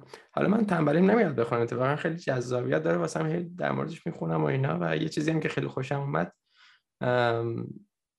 طبع طنزشونه، مثلا پسورد دیفالتش مانی پرینتر گو بر. آره بچهای باحالین. بعد یه چیزی هم در مورد مون والت بپرسم، چون که من توی همین کشم به صورت روی کاغذ خیلی از چیزها رو همینجوری نوشتم با کمترین امنیت، چون که کسی هم بیاد بهم دستورد بزنه در واقع توی اینا هیچ پولی نیست. خیلی از بیت کوین والت ها رو ساختم از جمله مون و دارم فکر میکنم به این که استفادهش بکنم. بعد از لحاظ اینکه نان کاستودیال باشه، امنیت و همچنین میزان کارآمدیش وقتی که داریم در مورد وقتی که میخوایم انتقالات و دریافت های لایتنینگ انجام بدیم، از اون لحاظ ها چجور ارزیابیش میکنیم؟ از همه بهترمون. از همه چی بهتره؟ یعنی پاسخ اینجوری رو ساده رو دوست دارم. آره مون خیلی خوبه، خیلی برای خرج و ترانزکشن های روزمره مون بهترین والته. period. there is nothing else. از بلو والت هم حتی بهتره برای لایتنینگ، به خاطر اینکه تمام چنل منیجمنت و اینا رو اصلا نودم نیاز نداری، برات انجام میدن. خب اصلا مدلش فرق داره، میدونی 24 کلمه هم بهت نمیدن، بهت یه کد مخصوصی میدن، چون اصلا سیستمشون فرق داره و اینا از تپروت و مالتیسیک استفاده میکنن. خیلی خیلی پیچیده است ولی it's non-custodial، یعنی خودتی و خودت. خیلی یوزر فرندلیه، خیلی سموت و سریه. من باهاش آمریکا توی بیت کوین کانفرنس بودم، هر دفعه پرداخت کردم چیزی همون لحظه پولو پرداخت میکنه.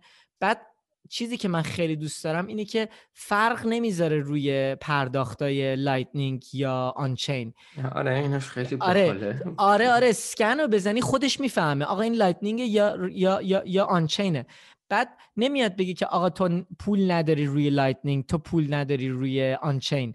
اگر رو لایتنینگ داشته باشی لایتنینگ رو آنچین میکنه میفرسته، یا برعکس اگر رو آنچین پول داشته باشی آنچین رو لایتنینگ میکنه از لایتنینگ میفرسته. به نظر من از هر والتی که امروز وجود داره روی موبایل برای موبایل والت، برای هات والت، اوکی دیس از هات والت، نه والت سرد، واسه مبلغای کوچیک از همه بهتره، از هر نوع آدم ببینتش. یکی مون، یکی بلو والت، این دوتا. بلو والت واسه لایتنینگ زیاد، چون آره کاستودیاله و اگه بخوای خودت انجام بدی باید خودت یه نود داشته باشی و وصلش کنی به نودت. پیچیده است. بسیار ممنون. و در مورد یه مسئله دیگه ای، به ارث رسوندن بیت کوین، مثلا من میخوام که خواهرزاده هم اگر که یهوی ترامپ فردا از اون رد شد بتونن که به بیت کوین های من دسترسی داشته باشن. نمیخوام این بیت کوین دود بشه بره هوا. چه کار میتونم بکنم؟ educate them، بهشون باید یاد بدی. یه کاری رو کردم، میخوام که اونی که خودم دارم دود نشه بره هوا، چون که فاصله مکانی داریم از هم. نمیتونم مثلا حالا پرایوت کی رو بهشون بدم. ببین من چیزی که میتونم به توصیه بکنم اینه که اولین و مهمترین چیز توی بیت کوین کاستدی اینه که پیچیدش نکن زیاد. اگه میخوای از پس فریز استفاده کنی استفاده کن، ولی پیچیدش نکن زیاد، ساده نگهدار. همیشه به فکر این باش که آقا اگه اتفاقی واسه من بیفته کسی دیگه میفهمه من چیکار کردم یا نمیفهمه من چیکار کردم. همیشه اینو در یاد نگه دار. این یک. دومی اینه که میتونی به کسایی که بهشون اعتماد داری تو خانواده‌ات متدای استفاده از والت رو بهشون یاد بدی. همونطور که مامانت یا بابات، حالا تو رو نمیگم ولی هر کسی که داره گوش میده، پدرتون یا مادرتون همونطور که یاد گرفت از آیفون استفاده کنه. آیفون الان از 2007 به وجود اومده ولی امروز همه میتونن ازش استفاده کنن. این اتفاق هم واسه بیت کوین خواهد افتاد یه روزی، هی آسان‌تر میشه، ولی هنوز اون اتفاق نیفتاده. هنوز دارن والت ها بهتر و بهتر میشن ولی به یه لولی نرسیدن که خیلی ساده باشن، ولی در یه لولی هستن امروز که شما میتونی اینو حداقل به شخصایی که بهشون اعتماد داری یاد بدی، حداقل که چه جوری کار میکنن. بعد شما نباید بیای بهشون بگی که آقا سیکرت پسورد من اینه یا سید فریز من اینه، اگه اتفاقی برای من افتاد اینو بزن تو موبایلت بر استفاده کن. نه یه گلدون هیچ عنوان دارم برو اونجا توی خاک برات. آره فقط میتونی یه والت براشون درست کن یا بهشون یاد بده که چجوری کار میکنه. بعد میتونی بهشون بگی که آقا اگه اتفاقی برای من افتاد والتی که من استفاده میکنم سیکرتش اینجاست و اونجاست. من اینجوری توصیه میکنم برای این کار. educate به آدمایی که توی خانواده‌تون هستن تا میتونین راجب کارهایی که میکنین همه چی رو یاد بدین و هر کاری میکنین رو بنویسین یا رکورد کنین، یه ویدیو ضبط کنین از خودتون، مثل وصیت‌نامه بگین چیکار کردم، آقا من این کار کردم اون کار کردم، والت اینجاست و اونجاست و اونجاست، اگه من چیزیم شد لطفاً برین اینجا و اینجا، اینم والت. مثل گنج دیگه. گنج چجوری مردم میدادن به چیزشون، به فرزنداشون و اینا، یا پول نقد، طلا. بیت کوین هم هیچ فرقی نداره، فقط نرم افزاره. آدم میتونه پیچیده ترش کنه. یعنی بعضی اینو بد میدونن از بیت کوین، با اینکه آقا شما اجباری نیست بیای 3 تا پس فریز بذاری و 10 تا مولتی سیک انجام بدی. اجباری نیست. این آپشنا رو بهت بیت کوین میده که اگه دوست داشته باشی ازش استفاده کنی، ولی اگه دوست نداری پیچیدش کنی نکن پیچیدش. یه 24 کلمه درست کن، والت رو بچین، پول بذار توش، به بقیه بگو بکاپت کجاست، تموم شده رفت، فراموش کن، هادل. همین. بعضیا اووردو میکنن این کارو، سکیوریتی رو زیادی جدی میگیرن به خاطر یه مبلغ خیلی مسخره کوچیکی. بعد یه اتفاق میفته، بعد خانوادهشون هیچ وقت نمیتونن پولشون رو زنده کنن. Keep it simple. مخصوصا اینکه سالهای بیشتری میگذره و ارزشش بیشتر میشه و خانواده بیشتر حسرت میخوره که خدا بیامرز یه راهی واسمون نذاشت که به اونها دسترسی داشته باشه. دقیقاً. یعنی الان این مقدار بود این ارزشو داشت. حالا در مورد رایانش کوانتوم یا کوانتوم کامپیوتینگ و رابطه اون با بیت کوین، آیا این نگران شبا میشه که یهو از خواب بیدار شی یا ببینی که عرق روی صورتت نشسته و به این روزی فکر بکنی یا کابوس ببینی که یه روز رایانش کوانتومی اومده و کل بیت کوین رو نابود کرده؟ ببین جالبیش میدید چه ماما، من هر دفعه این آرگومنت رو راجع به بیت کوین میشنوم به خودم میگم ببین این نوع پول انقدر پرفکته، انقدر نوع پول خوبیه که مردم باید بیان بگن آقا اگه دنیا به هم بریزه میخوای چی کار کنی؟ اگه روز قیامت بشه اون موقع میخوای چی کار بکنی؟ آقا اگه کوانتوم بیاد ما بیت کوین رو فراموش کن، کل سیستم دنیا به هم میریزه. و وقتی که کوانتوم بیاد خب مردم استفاده میکنن ازش، استفاده خوبی ازش میکنن. شما تصور کن کل دنیا الان داره روی کریپتوگرافی کار میکنه، کل اینترنت داره روی کریپتوگرافی کار میکنه. همین فکر میکنن فقط بیت کوین داره روی کریپتوگرافی کار میکنه. آقا کریپتوگرافی از 1960 70 وجود داره، یه تکنولوژی میلیتریه که وجود داره که این آرگومنت مسخره، ببخشید میگم مسخره چون واقعا مسخره است، کوانتوم اینه که خب اگه کوانتوم بیاد بتونه اینو بشکونه چی؟ آقا اگه اون روز بیاد شما به فکر نه به فکر بیت کوینی، نه به فکر چیزی حساب بانکیتی یا بانکتی، اون موقع فقط به فکر اینی که آقا چجوری من خودم رو نجات بدم، آب کجاست، غذا کجاست، این کجاست، اون کجاست. همین. چون اگه خدای نکرده یه روزی یه الینی از کره خارج از کره زمین وارد اینجا بشه با یه تکنولوژی جدیدی مثل کوانتوم، تمام سیستم برق و اینترنت و بانک ها و همه چی به هم میتونه بریزه، چون اینا میتونن یهو کل سیستم اینترنت رو بشکونن و میتونن کل... ببین بیت کوین الان 1% دنیا هم نیست. یعنی اگه قدرت کوانتوم امروز بیاد یهو فکر میکنی کسی میاد 1% دنیا رو فقط بخواد اتک بکنه؟ اینا میان 99% مردم رو دزدی میکنن با این تکنولوژی اگه بخوان این کار رو بکنن. جواب سوالتو بذار اینجوری بدم، من اصلا نگران این موضوع نیستم. به نظر من یه چیز خنده‌داریه به خاطر اینکه نشون میده که بیت کوین ببین چقدر چه نوع تکنولوژی پرفکتیه که تنها چیزایی که آدم میتونه بیاره وسط که بتونه یه قانع یه آرگومنتی بیاره که بیت کوین بتونه چیز بشه، خراب بشه، یه آرگومنتی باید باشه که تقریبا میشه گفت دنیا اگه به هم بخوره چه اون موقع چی میدونی. سو من اصلا نگران این موضوع نیستم. نه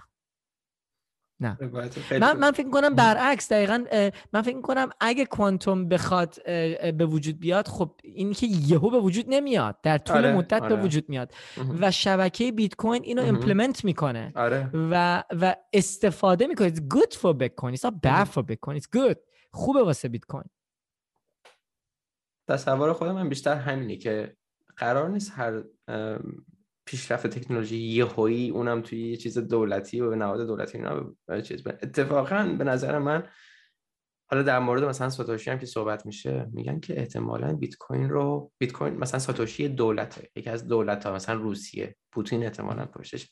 به نظر من آدما خیلی اومدیم دولت‌ها رو جدی گرفتیم. مثلا دولتی رو که ما وقتی می‌بینی بزرگترین ابرقدرت دنیا میره 20 سال یه جنگ میکنه، بعدش هم تحویل همون آدمایی میده که می‌خواسته کشور ازشون بگیره، بعد بتونیم که همچین دولت‌ها هم چیزای جالب و چیزای جدی نیستن که ما بخوایم نگرانشون باشیم. این تکنولوژی وقتی که بیاد توی بازار به وجود میاد، تدریجی به وجود میاد. الان من یه لپتاپ قدیمی روش نود دارم، این مکی که اینجا دارم میشه لپتاپ قدیمی من بعدن که بخوام روش نود نصب بکنم. هی همینجور اون چیزی که میتونم استطاعت مالیشو دارم که بخرم و نود روش نصب کنم، یه چیز خیلی قوی تر از قبله و هی شبکه‌ای که داره از بیت کوین محافظت میکنه قوی تر و قوی تر میشه.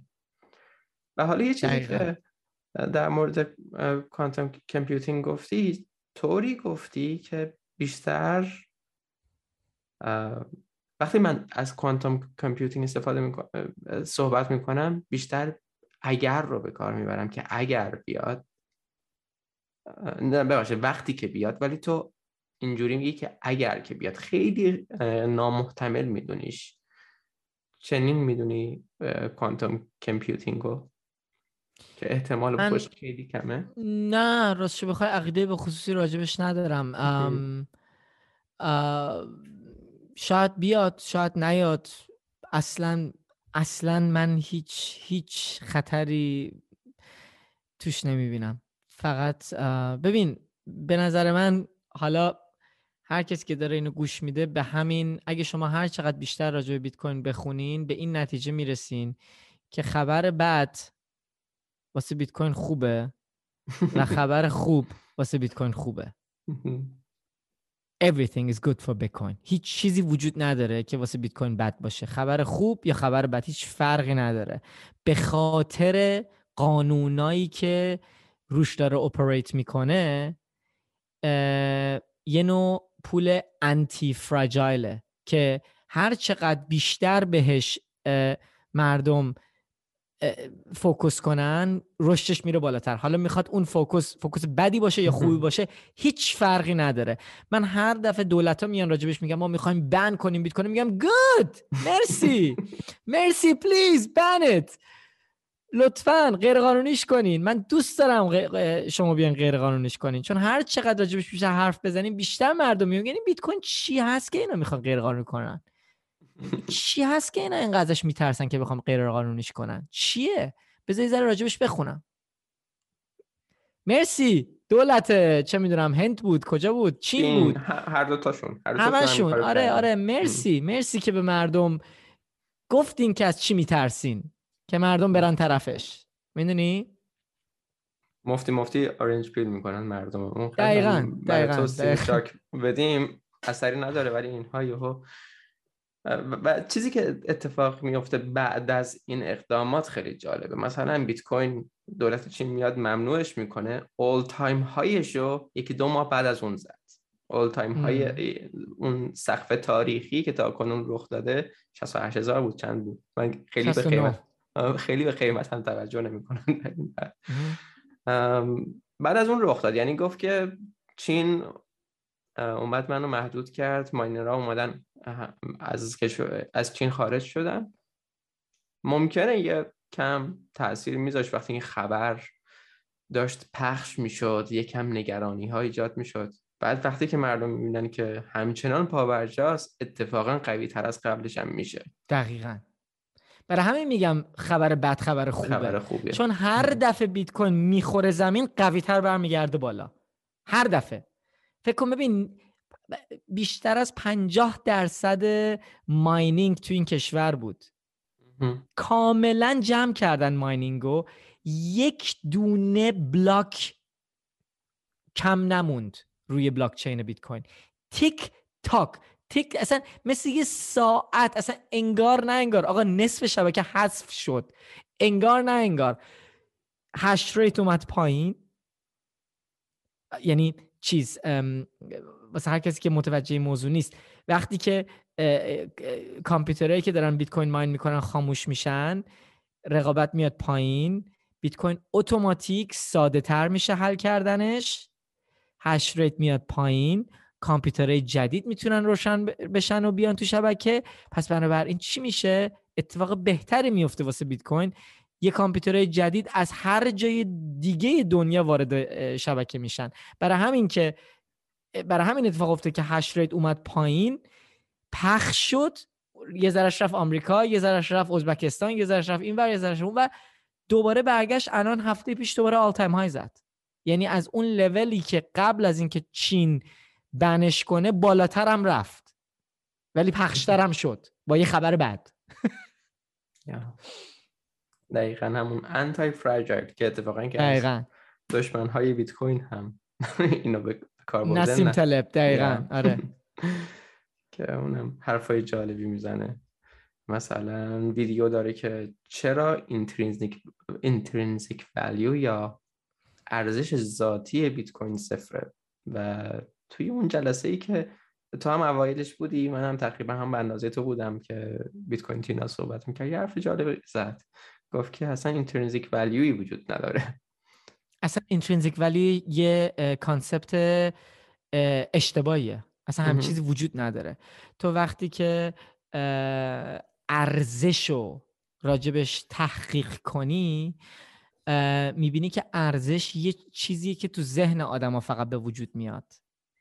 ارزش توی مدرسه اتریشی یک اتفاق تو ذهن آدم هست. خب شما وقتی که توی یه روستا هستی، یه ساعت رولکس برات بیشتر ارزش داره یا یه لیتر آب؟ چرا؟ چون آب نیست اونجا، درسته؟ پس بنابراین این ارزش از نایابی به وجود میاد، درسته؟ هر محصولی توی هر اقتصادی یا توی محصول توی یک اقتصاد یا ارزش توی یک اقتصاد از نایابی هر محصولی به وجود میاد. هر چیزی که نایاب نیست بی ارزشه. مثل هوا چرا ارزش نداره؟ چرا تو حاضر نیستی واسه هوا پول بدی؟ چون نایاب نیست. ولی اگه من تو اتاقت در ببندم بگم مومو اکسیژنت هر روز 10% کم میشه از امروز به بعد، اینفلیشن دقیقاً همینه دیگه. بای دی وی، اینفلیشن دقیقاً همینه. مایکل سیلر اینو اینجوری توضیح میده که I'm sucking the oxygen out of the room. خب هر 2 روز یه بار 10% اکسیژن من از اتاق میکشم بیرون. اون موقع چی میشه؟ اون موقع اکسیژن میشه پول. چرا؟ چون اکسیژن داره نایاب میشه برات. اون موقع نه ساعتت برات ارزش داره، نه هیچ چیز دیگه برات ارزش نداره. چرا؟ چون فقط تو میخوای زنده بمونی. خب برای همین intrinsic value، کسایی که میگن money has to have intrinsic value، این اعتقاد دارن که پول باید یا هر نوع محصولی توی اقتصاد باید یه کاربردی داشته باشه یا یه زحمتی با آدم براش باید کشیده باشه که اون یه ارزشی روش آدم بذاره، با اینکه اصلا اینطور نیست. شما میتونی یه چیزی ارزشمند بدونی که یه آدمی اون سر دنیا اصلا ارزش روش نمیذاره، هیچ ارزشی روش نمیذاره. شما مثلا توی ایران ممکنه برات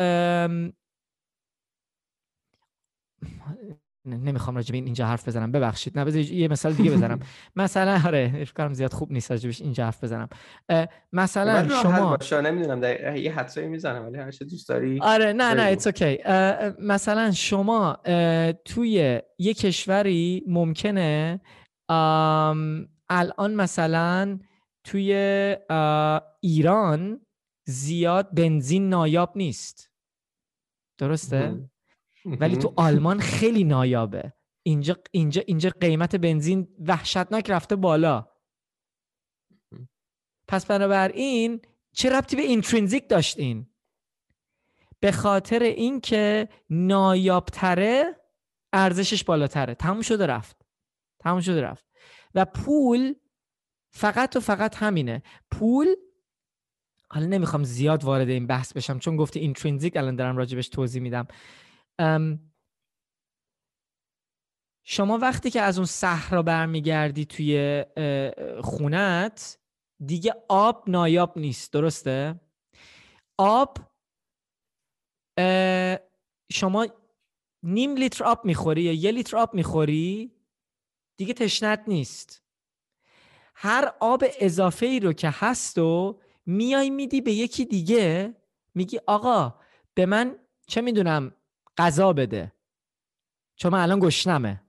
بعد اون غذا رو میخوری، سیر میشی، هنوز غذا اضافه داری، اون غذا اضافه تو میدی به یه چیز دیگه واسه یه چیز دیگه که نیاز داری، تا موقعی که هر چیزی که نیاز داشتی ساتیسفای میشه، ساتیسفکشن بهش ساتوریتد میرسه، برآورده میشه. دقیقاً هر چیزی که بالاتر از اون برآورده شده میخوای نگه داری واسه آینده، میای با یه چیزی تاقش میزنی که برات بمونه، به اون میگن پول.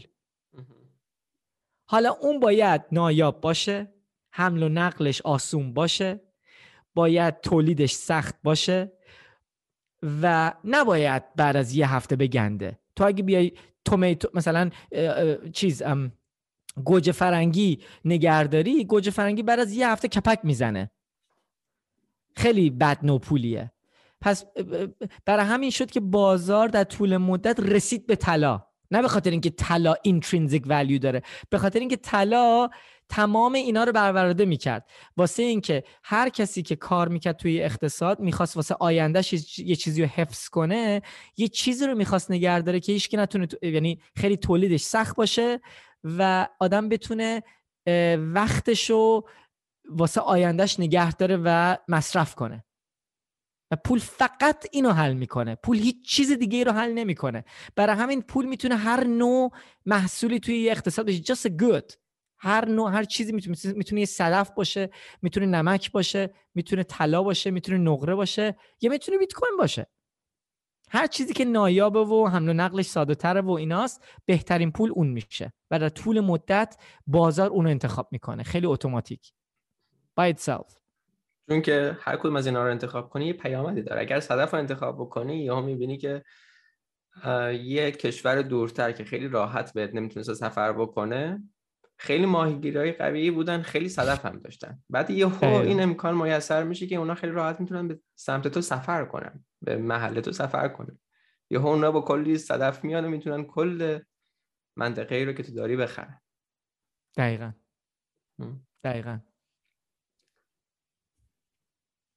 و حالا در مورد، چون که حالا سابقه کار توی بازارهای مالی هم داری، البته یه جوری پاسخ دادی این قضیه رو، نه چون که گفتی هر خبری برای بیت کوین خوبه، چه خبر بد باشه چه خبر خوب. بذار یه جوری دیگه بپرسم، این سال رو در مورد ETF بیت کوین، ETF بیت کوین میتونه دستکاری در بازار بیت کوین رو واسه دولت ممکن بکنه؟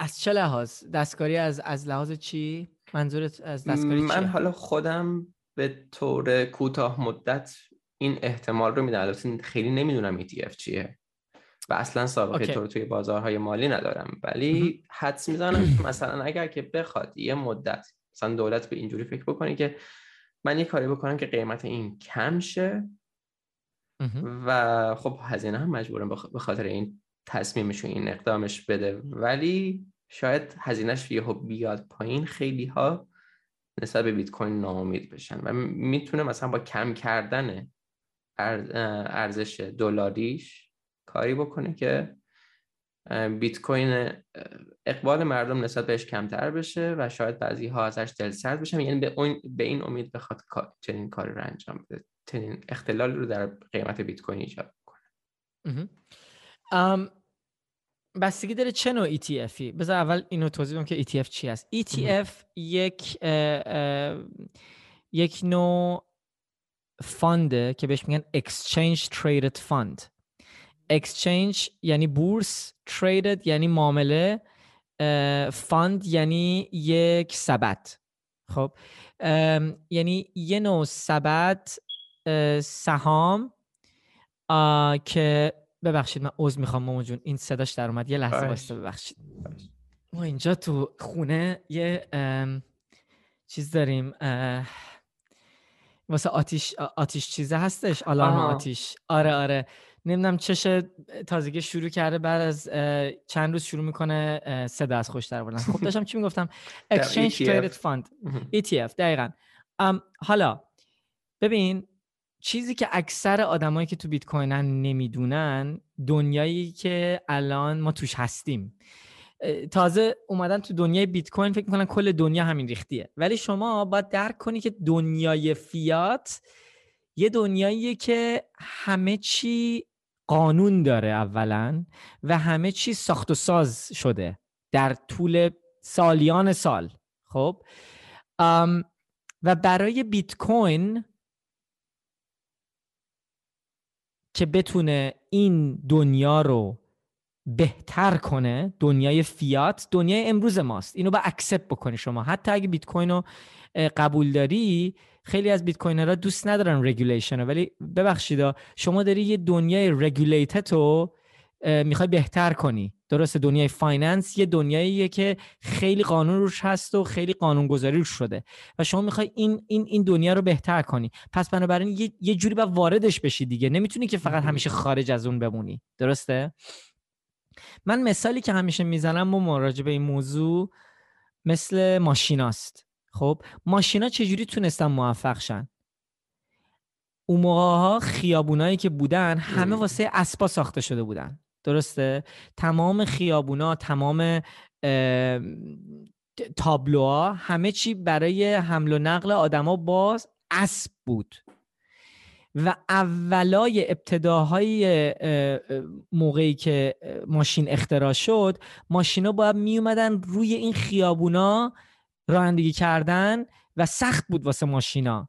اداپشن خیلی کند پیش میرفت اولش، تا موقعی که اومدن آدما خیابونای جدید ساختن، تابلوهای جدید گذاشتن که آدما بدونن هی ما چجوری رانندگی کنیم، چند کیلومتر در ساعت اینجا اجازه داریم راه بریم، اینجا اجازه داریم بپیچیم چپ، اینجا اجازه نداریم بپیچیم چپ. خب حالا بیت کوین این ماشین است، دنیای فیات این خیابونایی هستن که روش اسبا دارن راه میرن.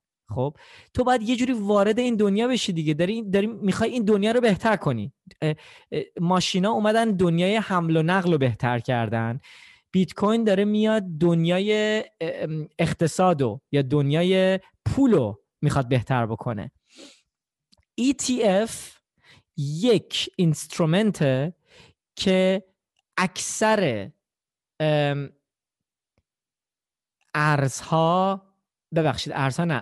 سهاما اینجوری خرید و فروش میشن توی بورسای دنیا. خب مثلا ببین، مثلا اینجوری بذار به توضیح بدم، قانونایی که امروز وجود داره اینه که میگه خب شما اگه یه پنشن کمپانی هستی، مثلا کلی پنشن چی میشد به فارسی؟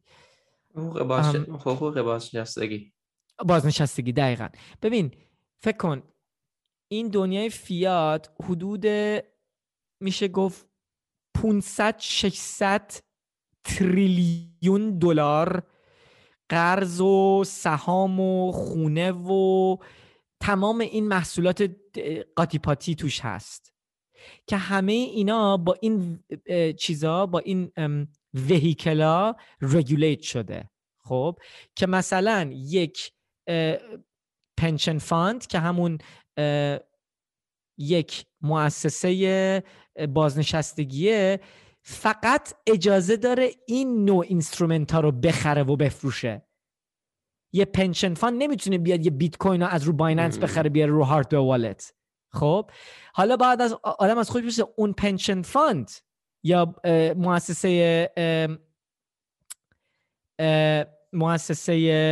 حقوق بازنشستگی صندوق بازنشستگی چقدر قدرت پول داره؟ خیلی خیلی پول دارن. خب پس بنابراین اگه شما میخوای بیت کوین به اون لولی که ما میخوایم برسه باید یه جوری بذار یه دروازه باید باشه از اون دنیای قدیمی به این دنیای جدید و یه چیزی مثل ETF اینو واز میکنه. خب چون اینا مثلا نمیتونن بیان یه چیزی رو خارج از سیستمشون بخرن، اینا فقط میتونن بیان یه چیزی رو بخرن که رگولیت شده باشه، قانون روش باشه، از اینجور حرفا. خب حالا بذار تکنیکی به توضیح بدم ETF چی هست. ETF دو نوع ازش وجود داره، spot فیوچرز. خب spot یعنی یه مؤسسه‌ای وجود داره، یه شرکتی وجود داره که این فاندو منیج بکنه و هر دفعه یکی میاد یک سهام از این فاند یا از این سبد میخره. این مؤسسه یعنی اجباری باید بره فیزیکی اون asset رو بخره و وارد سبدش بکنه. خب این امروز برای طلا هست، خب برای طلا هست، برای سهام هست، برای اینا هستن ETF ها که اینا مندیت دارن. مشتری وقتی میاد یک دونه سهام ازشون میخره باید برن فیزیکی برای یه دونه سهام همونقدر بخرن و وارد بسکت بکنن. یعنی they're backed، یعنی one to one backed، درسته؟ یعنی هر دفعه یکی میاد اینو میخره، یکی میره، ولی خب یه مؤسسه این وسط هست دیگه که باید این کار رو انجام بده. یعنی شما میای به این مؤسسه اعتماد میکنی، خود بیت کوین دستت نیست ولی به یه مؤسسه میای اعتماد میکنی که این مؤسسه برات این کار رو میکنه. برای اکثر آدمایی که پول دارن تو دنیای فیات همچین چیزی خیلیه. کسایی که میخوان وارد دنیای بیت کوین بشن و خیلی پول دارن، let's be honest، بذار دروغ نگیم به هم، سنشون بالای 60 ساله. آدمای پولدار امروز تو سن من و تو نیستن. آدمای پولدار امروز بیبی بومران، تعدادشون، جنریشنشون از کل بشریت تا حالا اینقدر ما نداشتیم از یه جنریشن تعداد زیاد. خیلی هم پول دارن و اکثر کره زمین اونان الان و پولا دست اوناست. اونا اگه بخوان وارد این بازار بشن ما نمیتونیم روی این حساب کنیم که بیان با یه کولد کارت همه چی یاد بگیرن و حساب کنن. خب بعد میتونن بیان یه ETF رو بخرن. چرا؟ چون قانون هست براش، ساده است و کاری هست که همیشه کردن براشون ساده است. یه تلفن میزنن به بانکشون میگن آقا من ETF رو میخوام بخرم، اون ETF خریده میشه. بعد مثلا چیز هستش، گری اسکیل یه چیزی مثل ETF ولی 100% یه ETF نیست، یه مؤسسه است که میاد هر دفعه سهامشو یکی میخره میره اون تعداد بیت کوین از بازار میخره. خب این یه چیز خیلی خیلی خوبیه واسه کسایی که بلد نیستن از والت استفاده کنن. یه چیز خیلی خوبیه، چیز بدی نیست برای بیت کوین، خیلی چیز خوبیه واسه کسایی که بلد نیستن هاردور والت استفاده کنن. آدم نباید بیاد یه چیزی که پرفکت نیست و چیز بدی ببینه. درسته پرفکت نیست، بهترین نوع استفاده بیت کوین اینه که شما بری بخریش بیاریش رو والت شخصیت، از رزبری پای خودت استفاده کنی، سرور خودتو داشته باشی مثل من و تو که فریک هستیم ما. درسته این بهترین استفاده از بیت کوینه. ولی واسه کسی که 60 خورده سالشه تا حالا تو عمرش نشنیده یه بیت کوین والت چی هست، تمام زندگیشو نمیخواد روی 24 کلمه یادداشت کنه، یه ETF بی‌نظیره، عالیه، خیلی چیز خوبیه.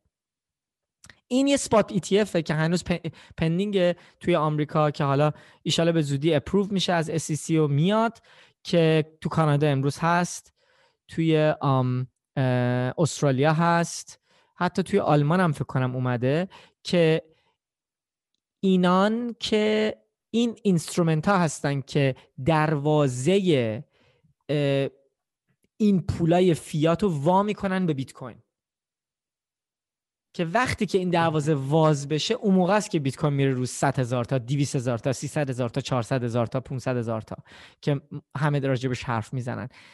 وگرنه تو نمیتونی بیای وارد این بازار رگولیتد بشی. رگولیشنز خوبه برای بیت کوین. کسایی که توی فایننس نبودن اینو اشتباه متوجه شدن، فکر میکنن رگولیشن بده برای بیت کوین.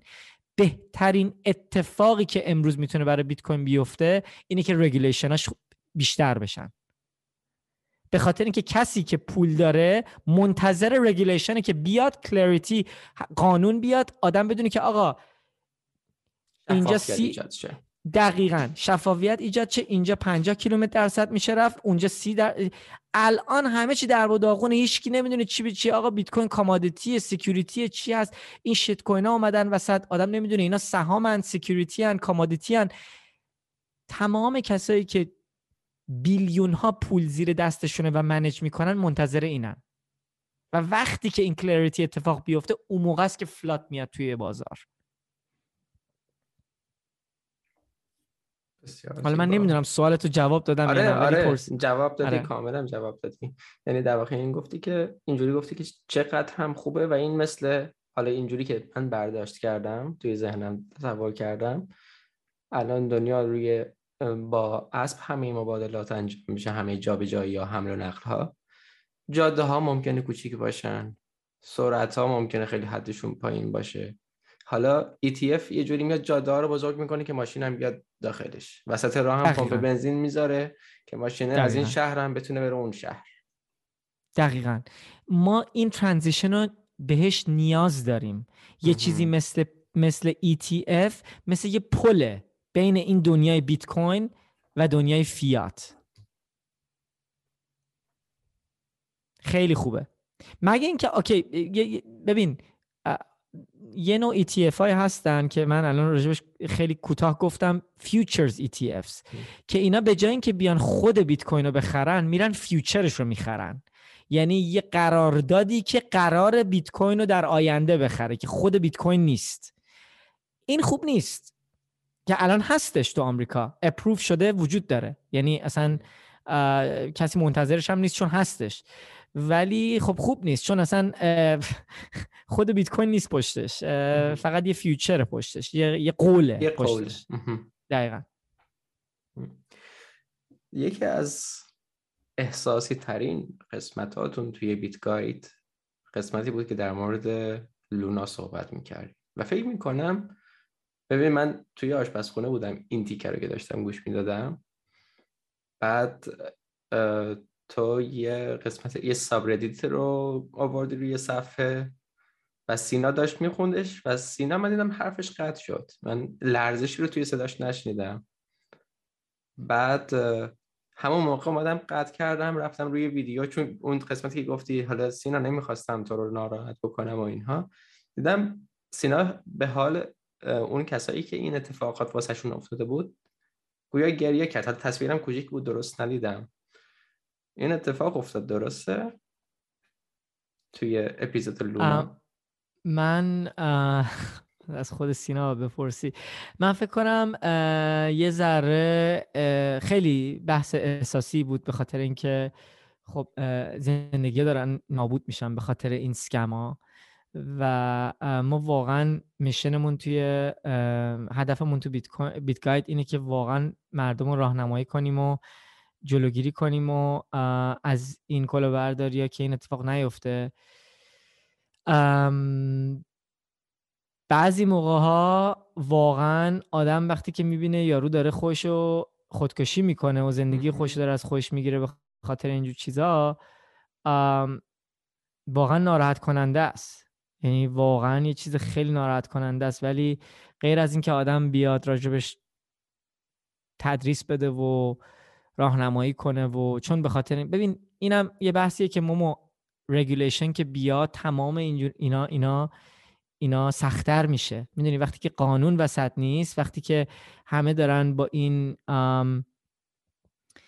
ببین یه ماشین وجود داره که کاملا پرفکت داره کار میکنه، خب مکانیکش پرفکته، یه مرسدسه، بعد دو سه تا تازه کار اومدن وسط میگن ما هم یه ماشین جدید اختراع کردیم، بیا با این بیا از این ماشین استفاده کن. فرمونش زیاد، هیدرولیکش خوب کار نمیکنه و یه 200 برابر سریعتر از بیت کوین میشه باش گاز و گوز کرد. بعد ترمزش هم کار بعضی موقع میکنه ولی بعضی موقع هم کار نمیکنه. راستی خیابون و تابلو اینا هم نیستش، بیا بگی برو این یه شیت کوینه. خب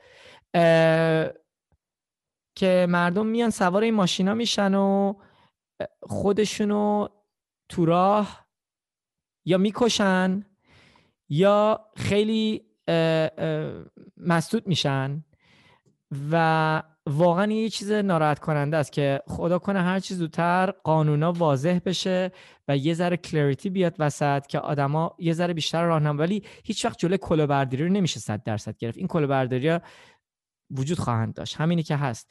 و مشکلی که هست اینی که مردم درک نمی‌کنن که آقا پول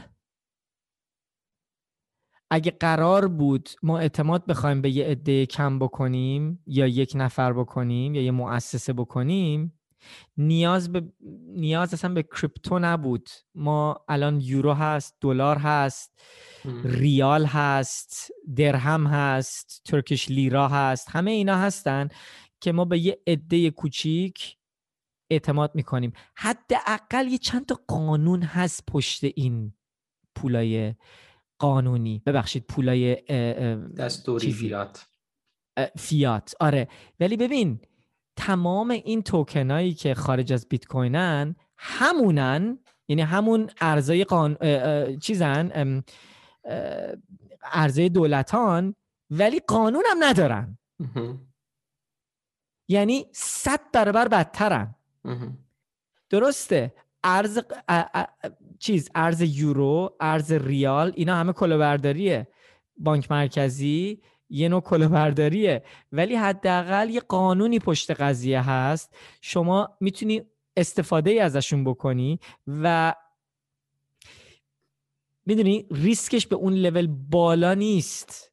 اوکی، بیت کوین اومده این مشکل رو حل کرده، بعد شما داری میری طرف همون سیستم داغون ولی خطرناکتر، جایی که قانونی توش نیست و هیچکی نمیدونه چی به چیه. مثل قمار میری کل زندگیتو میفروشی، میذاری توی این توکنایی که اصلا هیچ آینده‌ای ندارن. این نظر منه. حالا تو یه سوالی راجب سینا کردی، حالا من نمیدونم سینا دقیقاً چه اتفاقی براش افتاد، ولی فکر کنم اون لحظه خیلی لحظه احساسی بود، چون من یه بلاگ پستی رو از یه شخصی رو خوندم که واقعا یارو خونه‌شو فروخته بود، رفته بود $100,000 پول قرض گرفته بود و لونا خریده بود و لونا رفته بود رو صفر، یعنی بعدش هم میخواست خودکشی کنه. آره، ما هم اینا رو میخونیم که مردم یاد بگیرن. حالا خیلی یاد نمیگیرن و خیلی ها راجع به این موضوع میدونن و با این حال که اینا رو میدونن میان رو کلاب هاوس، میان رو یوتیوب، میان روی این شبکه‌های عمومی راجع به این موضوع حرف میزنن و من میخواستم اینو واسه اینجور آدما مخصوصا شفاف کنم که آقا شما وقتی که میای توی اتاقی که 200 نفر توش هستن راجع به این موضوع حرف میزنی، بدون که یه بنده خدایی اون پشت نشسته که این ریسکو درک نمیکنه، نمیدونه. پس بنابراین درسته مسئولیتش دست تو نیست، هر آدمی مسئولیت زندگیش دست خودشه، اوکی، ولی آخه چرا میای همچین حرفی رو میزنی وقتی که میدونی اینا سکمن، اینا کلاهبرداری‌ان و در طول مدت همشون میرن نزدیک صفر، مخصوصا نسبت به بیت کوین همشون میرن نسبت صفر، همشون، همه چی، هر چیزی که خارج از بیت کوینه. ولی با این حال این اتفاق میفته. همینی که هست، بیت کوین وقتی که میره بالا ما باید بیایم بگیم که شیت کوینا بیت کوین نیستن، نخرینشون، ولی همه میان میگن نه، ولی خیلی سریعتر از بیت کوین دارن میرن بالا. بعد که بیت کوین برمیگرده شیت کوینا، ببخشید، شیت کوینرها خفه میشن دیگه، اصلا ازشون نمیشنوی. میبینی الان اصلا هیچ خبر ازشون نیست. الان به جاش باید بیت کوینرها بیان دلیل برای فیات ماکسیمالیستا بیارن که چرا بیت کوین ارزش داره، چون بیت کوین اومده پایین. یعنی در هر حال بیت کوینرها دارن میجنگن، چه بیت کوین بره بالا یا چه بیت کوین بیاد پایین.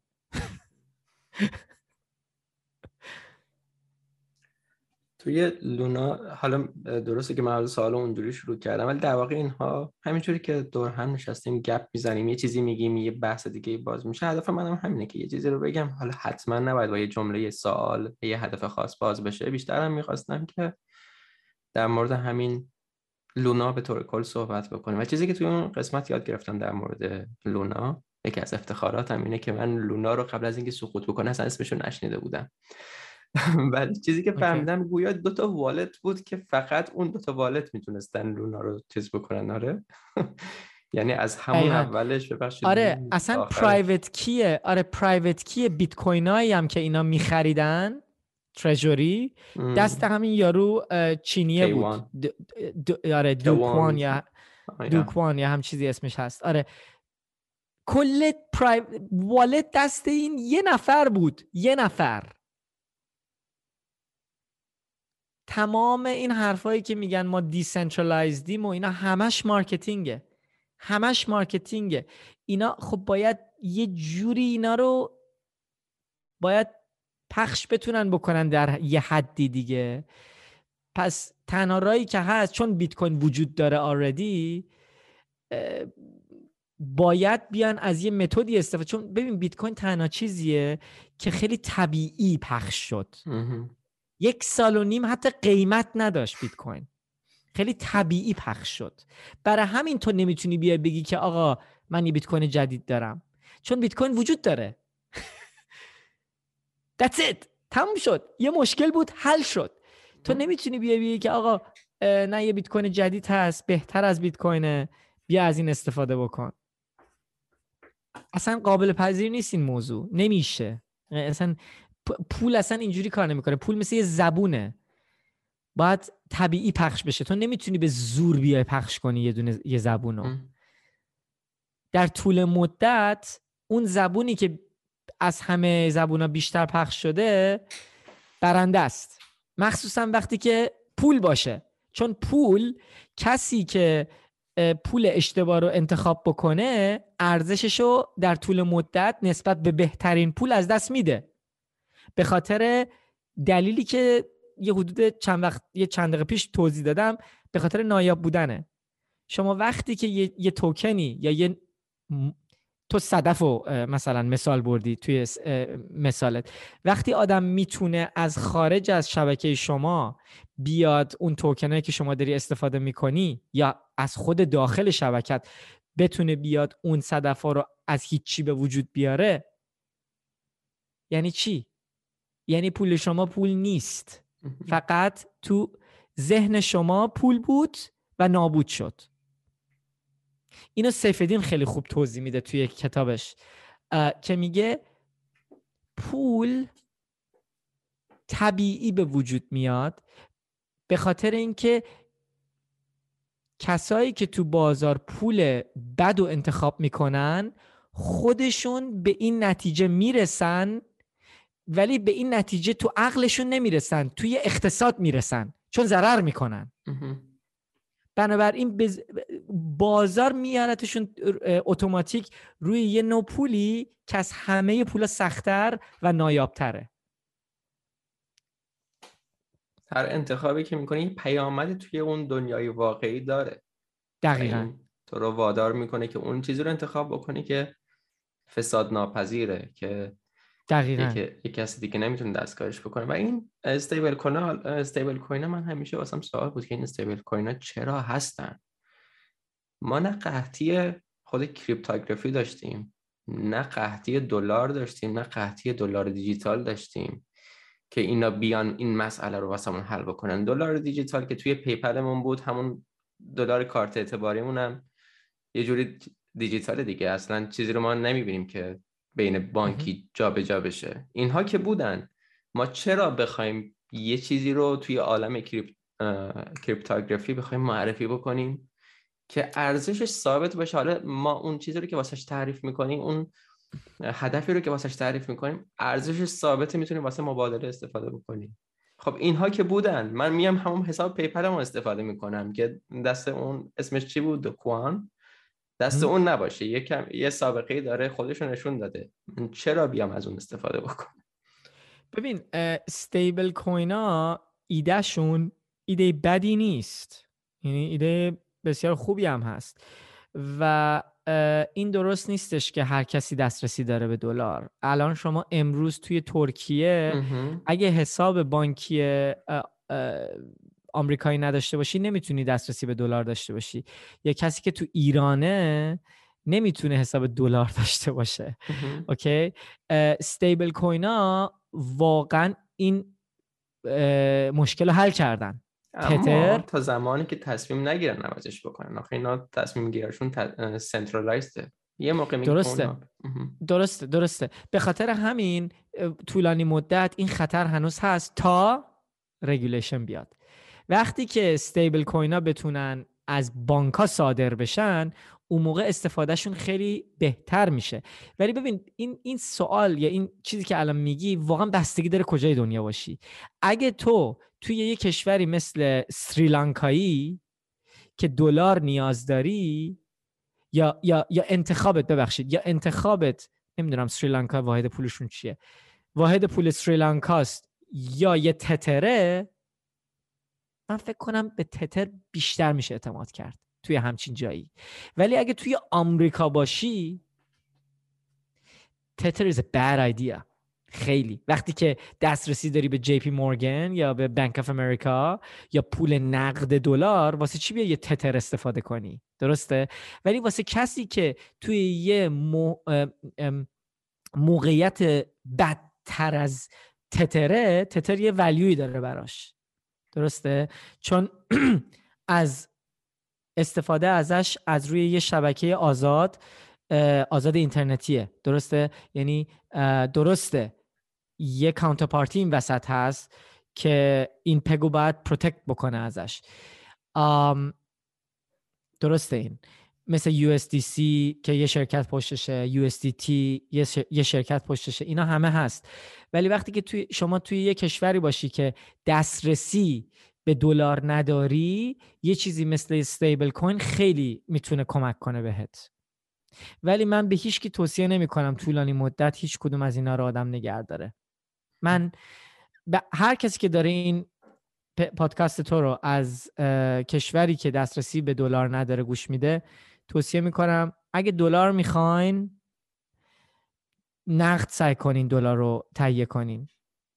اگه استیبل کوین استفاده میکنین استفاده کنین، ولی طولانی مدت اینا رو نگر ندارین. اگه میخواین طولانی مدت چیزی رو نگر دارین، بیت کوین رو نگر دارین رو والت خودتون. درسته بیت کوین بالا پایین میشه، درسته، ولی طولانی مدت شما دو تا ریسک دارین، یه ریسکتون بالا پایین شدنه، یه ریسکتون کانترپارتیه، درسته؟ بیت کوین کانترپارتی ریسک نداره، صفر. و دلیل این که بالا پایین میشه همینه، قیمت نداشتن ریسک کانترپارتی بیت کوین ولاتیلیتیشه، به خاطر اینکه هیچکی این وسط نیست، هیچکی این وسط نیست وقتی که قیمت بیت کوین میره بالا بیشتر ازش چاپ بکنه که قیمتش دوباره برگرده استیبل بمونه، درسته؟ ولی توی یه استیبل کوین که دلار آمریکا هم یه استیبل کوینه، یعنی چی؟ اینا میخوان اینفلیشن، میخوان رو 2% پگ بمونه، بالا پایین نشه، یعنی استیبل کوین یه استیبل، اینفلیشن یعنی استیبل کوین هیچ فرقی نداره، پرینسیپلش همیشه یکیه. خب شما اگه میخوای بیشتر از 1 سال 2 سال 3 سال پول تو ازش محافظت کنی، یه پولی رو نگهدار که کانترپارتی ریسک نداره و نایابه و قدرت خریدش رو به بالاست. بیت کوین بالا پایین خیلی میشه کوتاه مدت، ولی بالا پایینش طولانی مدت رو به بالاست. فیات خیلی استیبل کوتاه مدت، ولی استیبل بودنش رو به پایینه. پس بنابراین کوتاه مدت استفاده ازش بالاتره، ولی طولانی مدت اصلاً نوپول خوبی نیست، برای همین من هر کسی که خارج از واسه آمریکایی‌ها بیت کوین مثل یه اینوستمنته، ولی کسی که مثلا توی کشورهای فقیر هست بیت کوین یه صرفه جوییه، یه قلکه به نظر من. آقا یه قلک ببینینو، 21 میلیون تا از این توکن ها وجود داره، تا میتونی جمع کن، تا میتونی جمع کنه وایستا، همین. حالا حتی توی یه کشور ثروتمندی هم باشه، یه کشوری که آنچنان لورده نشده باشه زیر تورم، مثلا کشور خود من لهستان، توی همون هم باز همین نقش قلک رو داره. یه قلکی که دولت از دو جهت نمیتونه بهش حمله بکنه، یکی از طریق تکس یا مالیات، یکی از طریق، حالا توی این مورد مخصوصا از طریق تورم نمیتونه بهش حمله بکنه. این از همه گزندها به دور و در امانه. دقیقاً. کلاً استیبل کوین ها، حالا چیزایی که من میخوام بگم، عموماً یه راه حل هایی رو واسه مشکلاتی میگن که این مشکلات رو خود بیت کوین حل کرده. درسته قیمت بیت کوین والتایل، حالا پویاست، حالا به این دلیل من میگم که شاید به خاطر اینکه همینجوری گفتی زیر 1% دنیا این رو پذیرفته، اتخاذ کرده و در زندگی خودش داره به کار میبره، و تا زمانی که این کشف قیمت داره رخ میده این با ما هست. زمانی این اتفاق، ولی طوری که تو گفتی به نظرم معتقدی که این پویایی نرخ بیت کوین همیشه هست، چون که کانتر پارتی ریسک رو واقعا نمیدونم چی بگم، کانتر پارتی ریسک رو نداره. خب این قراره تا ابد همینجور بمونه، ولی فکر نمی‌کنم والتیلیتی یا پویایی نرخ بخواد تا ابد بمونه به نظر من. نسبت به چی؟ اینم خیلی سوال خوبه. اگر نسبت به بیت کوین بگی که یک بیت کوین میشه 1/21 میلیون، یک بیت کوین برابر با 1 بیت کوین. این یه ویدیو ازش هست، ما واقعا به توصیه میکنم نگاه کنی. حالا برات میفرستم بعد از این پادکستمون، میتونی توی شانوتس هم بذاری. از یه گایسوان خوندتش، یه ویدیوی 8 دقیقه‌ایه، Everything divided by 21 million. یه سریاله، ویدیوهای مختلفه، یکیش راجب ولاتیلیتی بیت کوینه که این کیس رو میکنه که بیت کوین ولاتیلیتیش بیشتر خواهد شد در آینده، و دلیلش خیلی دلیل ساده ایه. دلیلش، حالا آدم میتونه راجبش آرگومنت بکنه که آیا این درسته یا نیست، ولی دلیلش اینه که آقا شما باید درک کنی که شبکه ها اصلا اینجوری کار میکنن. شبکه تلفن، اوکی بذار اینجوری توضیح بدم. بیت کوین دو نوع چیزه، یکیش شبکشه، یکیش پولشه. درسته؟ شبکه بیت کوین هیچ ربطی به پولش نداره. درسته؟ تعداد شبکه، آدمایی که میان توی شبکه، هرچی تعدادش بره بالاتر، خب به یه لولی ما میرسیم که دیگه اصلا زیاد بالا پایین نمیشه یوزرها. به یه لولی میرسیم که دیگه کل دنیا بیت کوین گرفته، همه رو بیت کوینن. درسته؟ این شد شبکه. حالا شبکه ولی هیچ ربطی به توکن بیت کوین نداره. توکن بیت کوین پول اون شبکه است، و پول اون شبکه رو ما امروز با چی روش قیمت میذاریم؟ دلار. با پول یه شبکه دیگه که ما بهش میگیم دلار، که اون شبکه دیگه یه شبکه است. دلار یه شبکه است، یه شبکه پوله که بین بانک است، و یه بانک مرکزی تعیین میکنه تعداد اون توکنای اون شبکه رو. یه شبکه سنترالایزده، ولی یه شبکه است، پول یه شبکه است. خب حالا هر چقدر قیمت بیت کوین نسبت به دلار میره بالا، یعنی شبکه‌ای که داره نسبت به بیت کوین ارزش پولش از دست میره، چون وقتی که بیت کوین داره میره بالا، دلار داره میاد پایین نسبت به بیت کوین دیگه. درسته؟ بنابراین شما از دید ارزش شبکه بیت کوین و ارزش شبکه دلار هیچ وقت استیبیلیتی نخواهید دید.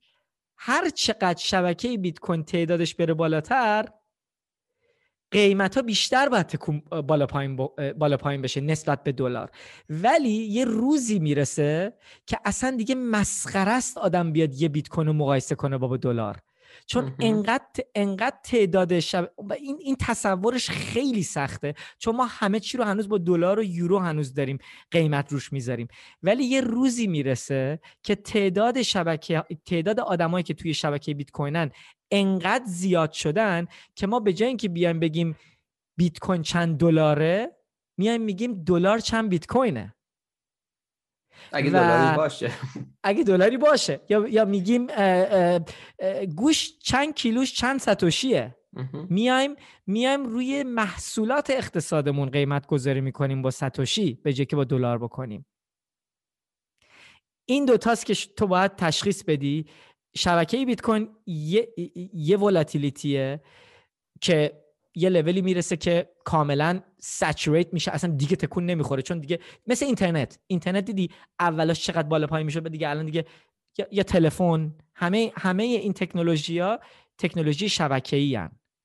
وقتی که یوزراشون مثل اس کرو بهش میگن، درسته، وقتی که اس کروشون میرسه به بالا دیگه چیز میشن، استیبل میشن در یه لولی. ولی قیمت بیت کوین نسبت به دلار اس نیست، جی ماننده اینجوری میره بالا. حالا ویدیوشو میتونم برات بفرستم، آره، حتما توی شونوتسم، توی یادداشت‌های آره. این قسمت هم حتما خواهم گذاشت. میخوام تقریبا آخرین سوال رو بپرسم برای کسی که حالا خارج از ایران هست، حالا مخصوصا توی اتحادیه اروپا زندگی میکنه، مثلا خودم و خودت و کسایی که دور بر ما هستن، به نظرت بهترین صرافی ها واسه خرید بیت کوین چی میتونه باشه؟ چون که ما هممون که نمیتونیم ماین بکنیم، هممون که راههای پیر تو پیر نداریم. چی؟ پیر تو پیر نداریم. آره، اگر که بخوای صرافی رو انتخاب بکنی، چه صرافی رو پیشنهاد میکنی؟ ببین، راستش بخوای بستگی داره به یوزر. اگه یه یوزری باشه که زیاد وارد نیست، من یه جایی رو توصیه میکنم. اگه یوزری باشه که خیلی وارده، یه جای دیگر رو توصیه میکنم، چون اگه کسی که وارد نیست، نرم افزاری هستن که خیلی استفاده ازشون ساده است، ولی خب یه ذره مثلا کارمزدشون هم بیشتره به خاطر سپورتی که بهت میدن، ارزشش واقعا داره اگه آدم زیاد وارد نیست. برای اروپا گفتی؟ آره. اوکی. ببین، برای اروپا یه شرکتی الان جدید واس شده که من باشون دوستم هستم، لایسنسشون اتریشیه، خیلی پسرای باحال و خوبیان، واقعا توصیه میکنم استفاده کنین. اسمشون هست 21 Bitcoin. یه شرکت جدید از اتریشن، لایسنس اکسچنج دارن از اتریش، یعنی قانونن همه کاراشون درسته، یعنی اصلا آفشور نیستن، توی کشور اروپایی اتریش هستن که خیلی خیلی خوبن. بعد KYC شون خیلی ساده است، همه چی رو موبایله، در عرض 5 دقیقه میتونی حسابتو وا کنی، حساب سیوینگزتو وا کنی، آتو ویدراول هم دارن، یعنی میتونی بگی آقا من رسیدم به 1,000,000 ساتوشی، اتوماتیک بزن به والتم. اینش خیلی باحاله، خیلی دوست دارم. یه اپ هم دارن، اپشون خیلی باحاله. این یه جاست. و یه خاصیتی که این شرکت مثلا داره اینه که it's bitcoin only، یعنی اصلا وارد این استخر شیت کوین ها نمیشی تا بیای بیت کوین رو پیدا کنی. مثلا رو کوین بیس باید بری واقعا دنبال بیت کوین بگردی تا پیداش کنی. اصلا افتضاحه. یعنی کوین بیس رو که اصلا به هیچ عنوان من به هیچ کی توصیه نمی کنم. حالا اگه شما واردی و واقعا مثلا مبلغای بزرگتر میخوای بخری، چه میدونم مثلا 10,000 یورو، 20,000 یورو، 30,000 یورو، تو اروپا راستش رو بخوای ارزون ترین و سریع ترین و بهترین جایی که هست کرکنه. کرکن خیلی کارمزدش پایینه، متاسفانه استخر شیت کوینه، ولی آره خیلی زیاد مواظب آدم باید باشه که نیاد یهو بیت کوین کش بخره به جای بیت کوین. مواظب باشین BTC بعد بخرین ایناش، BTC اوکی، not Bitcoin Cash not BCH BTC. رو کرکن واسه مبلغای بزرگتر خیلی ترانسفر سپا بهش میگن بلیتز یا بهش میگن اخت سایت اینجا تو آلمان، فکر کنم میشه اینستنت سپا هستش. آره اینستنت در عرض 10 دقیقه میتونی فیات ترانسفر کنی رو حسابت، همون لحظه بیت کوین تو میتونی ویدراول بزنی، ویدراولشون هم در عرض 1 روب میاد تو والت. یعنی واقعا کرکن واسه این خیلی خوبه، کارمزدش هم خیلی پایینه. ولی خب کرکن یه اکسچنجه، لیمیت باید بذاری، بعد کلی نرم افزارشون خیلی سخته، زیاد ساده نیست اینترفیسشون و اینا. یکی اینه، یکی دیگه مثلا یه سرویس های هستن مثل پاکت بیت کوین. پاکت بیت کوین خیلی خوبه، اونم بیت کوین اونلیه، ولی خب اپ ندارن دیگه، یه وبسایت، یه بار رجیستر میکنی. ولی خب یه بدیهی که داره این شرکتایی مثل پاکت بیت کوین و ریلای هم یکی دیگه است، اینا چون تو سوئیسن ازت میخوان که با والت دیگه پیغامی رو روی بلاکچین امضا کنی که واقعا این آدرس توه. واسه بعضی این یه ذره سخته، زیاد ساده نیست براشون این کار، برای همین یه ذره ممکنه سخت باشه. اگه سخت بود براتون 21 بیتکوین خیلی ساده است، سریع. اگه تو تا حالا استفاده نکردی من بهت توصیه میکنم give it a try، اپشون خیلی ناز و خوشگله. حالا من اون دوتا رو استفاده کردم، یه 21 بیت کوین رو من اسمشون نشنیده بودم، ارزون تر هم هستن از پاکت و ریلای هم ارزون ترن. آره پاکت و ریلای 1.5% میگیره، 21 بیت کوین 0.5% میگیره. بعد کرکن که مثلا اومده لایتنینگ و هزینه رو صفر کرده، اینها باز قابل مقایسه هست با 21 بیت کوین؟ نه خب کرکن خیلی ارزون تره. کرکن اصلا قابل مقایسه نیست. کرکن برای مبلغای بالا واقعا کرکن بهتره. Let's be honest. یعنی مثلا میخوای 10,000 یورو 15,000 یورو یه شات بخری، خب 1.5% یا 0.5% خیلیه. تو کرکن فکر کنم زیر یه در زیر نه زیر 0.07% میشه 0.07 یا 0.08%. خیلی کارمزدش پایین تره واسه مبلغای بزرگ. به نظر من تو اروپا متاسفانه بهترین جاست. من دعا میکنم یه روزی استرایک بیاد اروپا مجانی باشه بیت کوین خریدنش، ولی هنوز اون روز نرسیده. عالی. و توی حالی یه قضیه میخواستم سال آخرم باشه، ولی اسم پاکت بیت کوین که اومد، آره اون قسمت ثبت نامشو که باید اون مسیج رو امضا بکنی، اون پیام رو امضا بکنی، واسه خودم اولین بار بود که باید استفاده میکردم. یکم نیاز به یادگیری داشت، یکم باید توی اون برنامه‌ای که استفاده می‌کردم بگردم. البته به والتت هم ربط داره ها. اگه والتت مثلا بیت باکس خیلی ساده است باش این پیغامو امضا کردن، ولی مثلا با کولد کارت خیلی سخته. یعنی باید یاد بگیری، یعنی این سادگی نیست. الکترون بود و چیز بود، اونقدرها سخت نبود، فقط اولین بار بود که ازش استفاده می‌کردم. حالا یه سوالی که مثلا پیش میاد، اون XRP رو که باهاش در میون میگذاری، این خطری رو ایجاد میکنه؟ اون چی متوجه نشده؟ XRP میگیم دیگه، اون مستر پابلیک کی رو که باهاش در میون میذاری. نه ببین نگو XRP یه شیت کوینه. اون چیز X pop extended public key. اوکی extended public key. آره X pop. سوال تو یه بار دیگه بگو. اگه X pop که ما با اون شرکت در میون میذاریم، این خطای این ریسک امنیتی نداره؟ شما X pop تو شیر نمی‌کنی باش. ببین X pop، حالا اگه کورس منو چک بکنی اینم توضیح میدم توش. X pop is your master public key. یعنی مادر کلیدای عمومیته.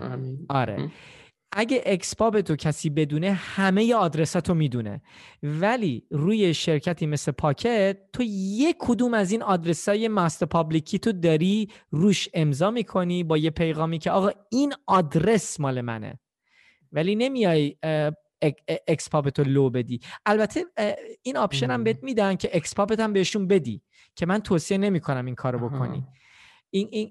اینو میتونی بهشون بدی اکسپابتو، که این آپشن رو بعد میدن که خب اگه اکسپابتو به ما بدی، ما واسه هر ویدرا والت، یعنی یا هر دفعه که یه بیت کوین میخری از ما، یه مبلغی از ما میخری، ما به یه آدرس جدید میزنیم، چون ماستر پابلیکی تو که بدونن همه آدرسات هم میدونن دیگه، که واسه پرایوسی افتضاحه.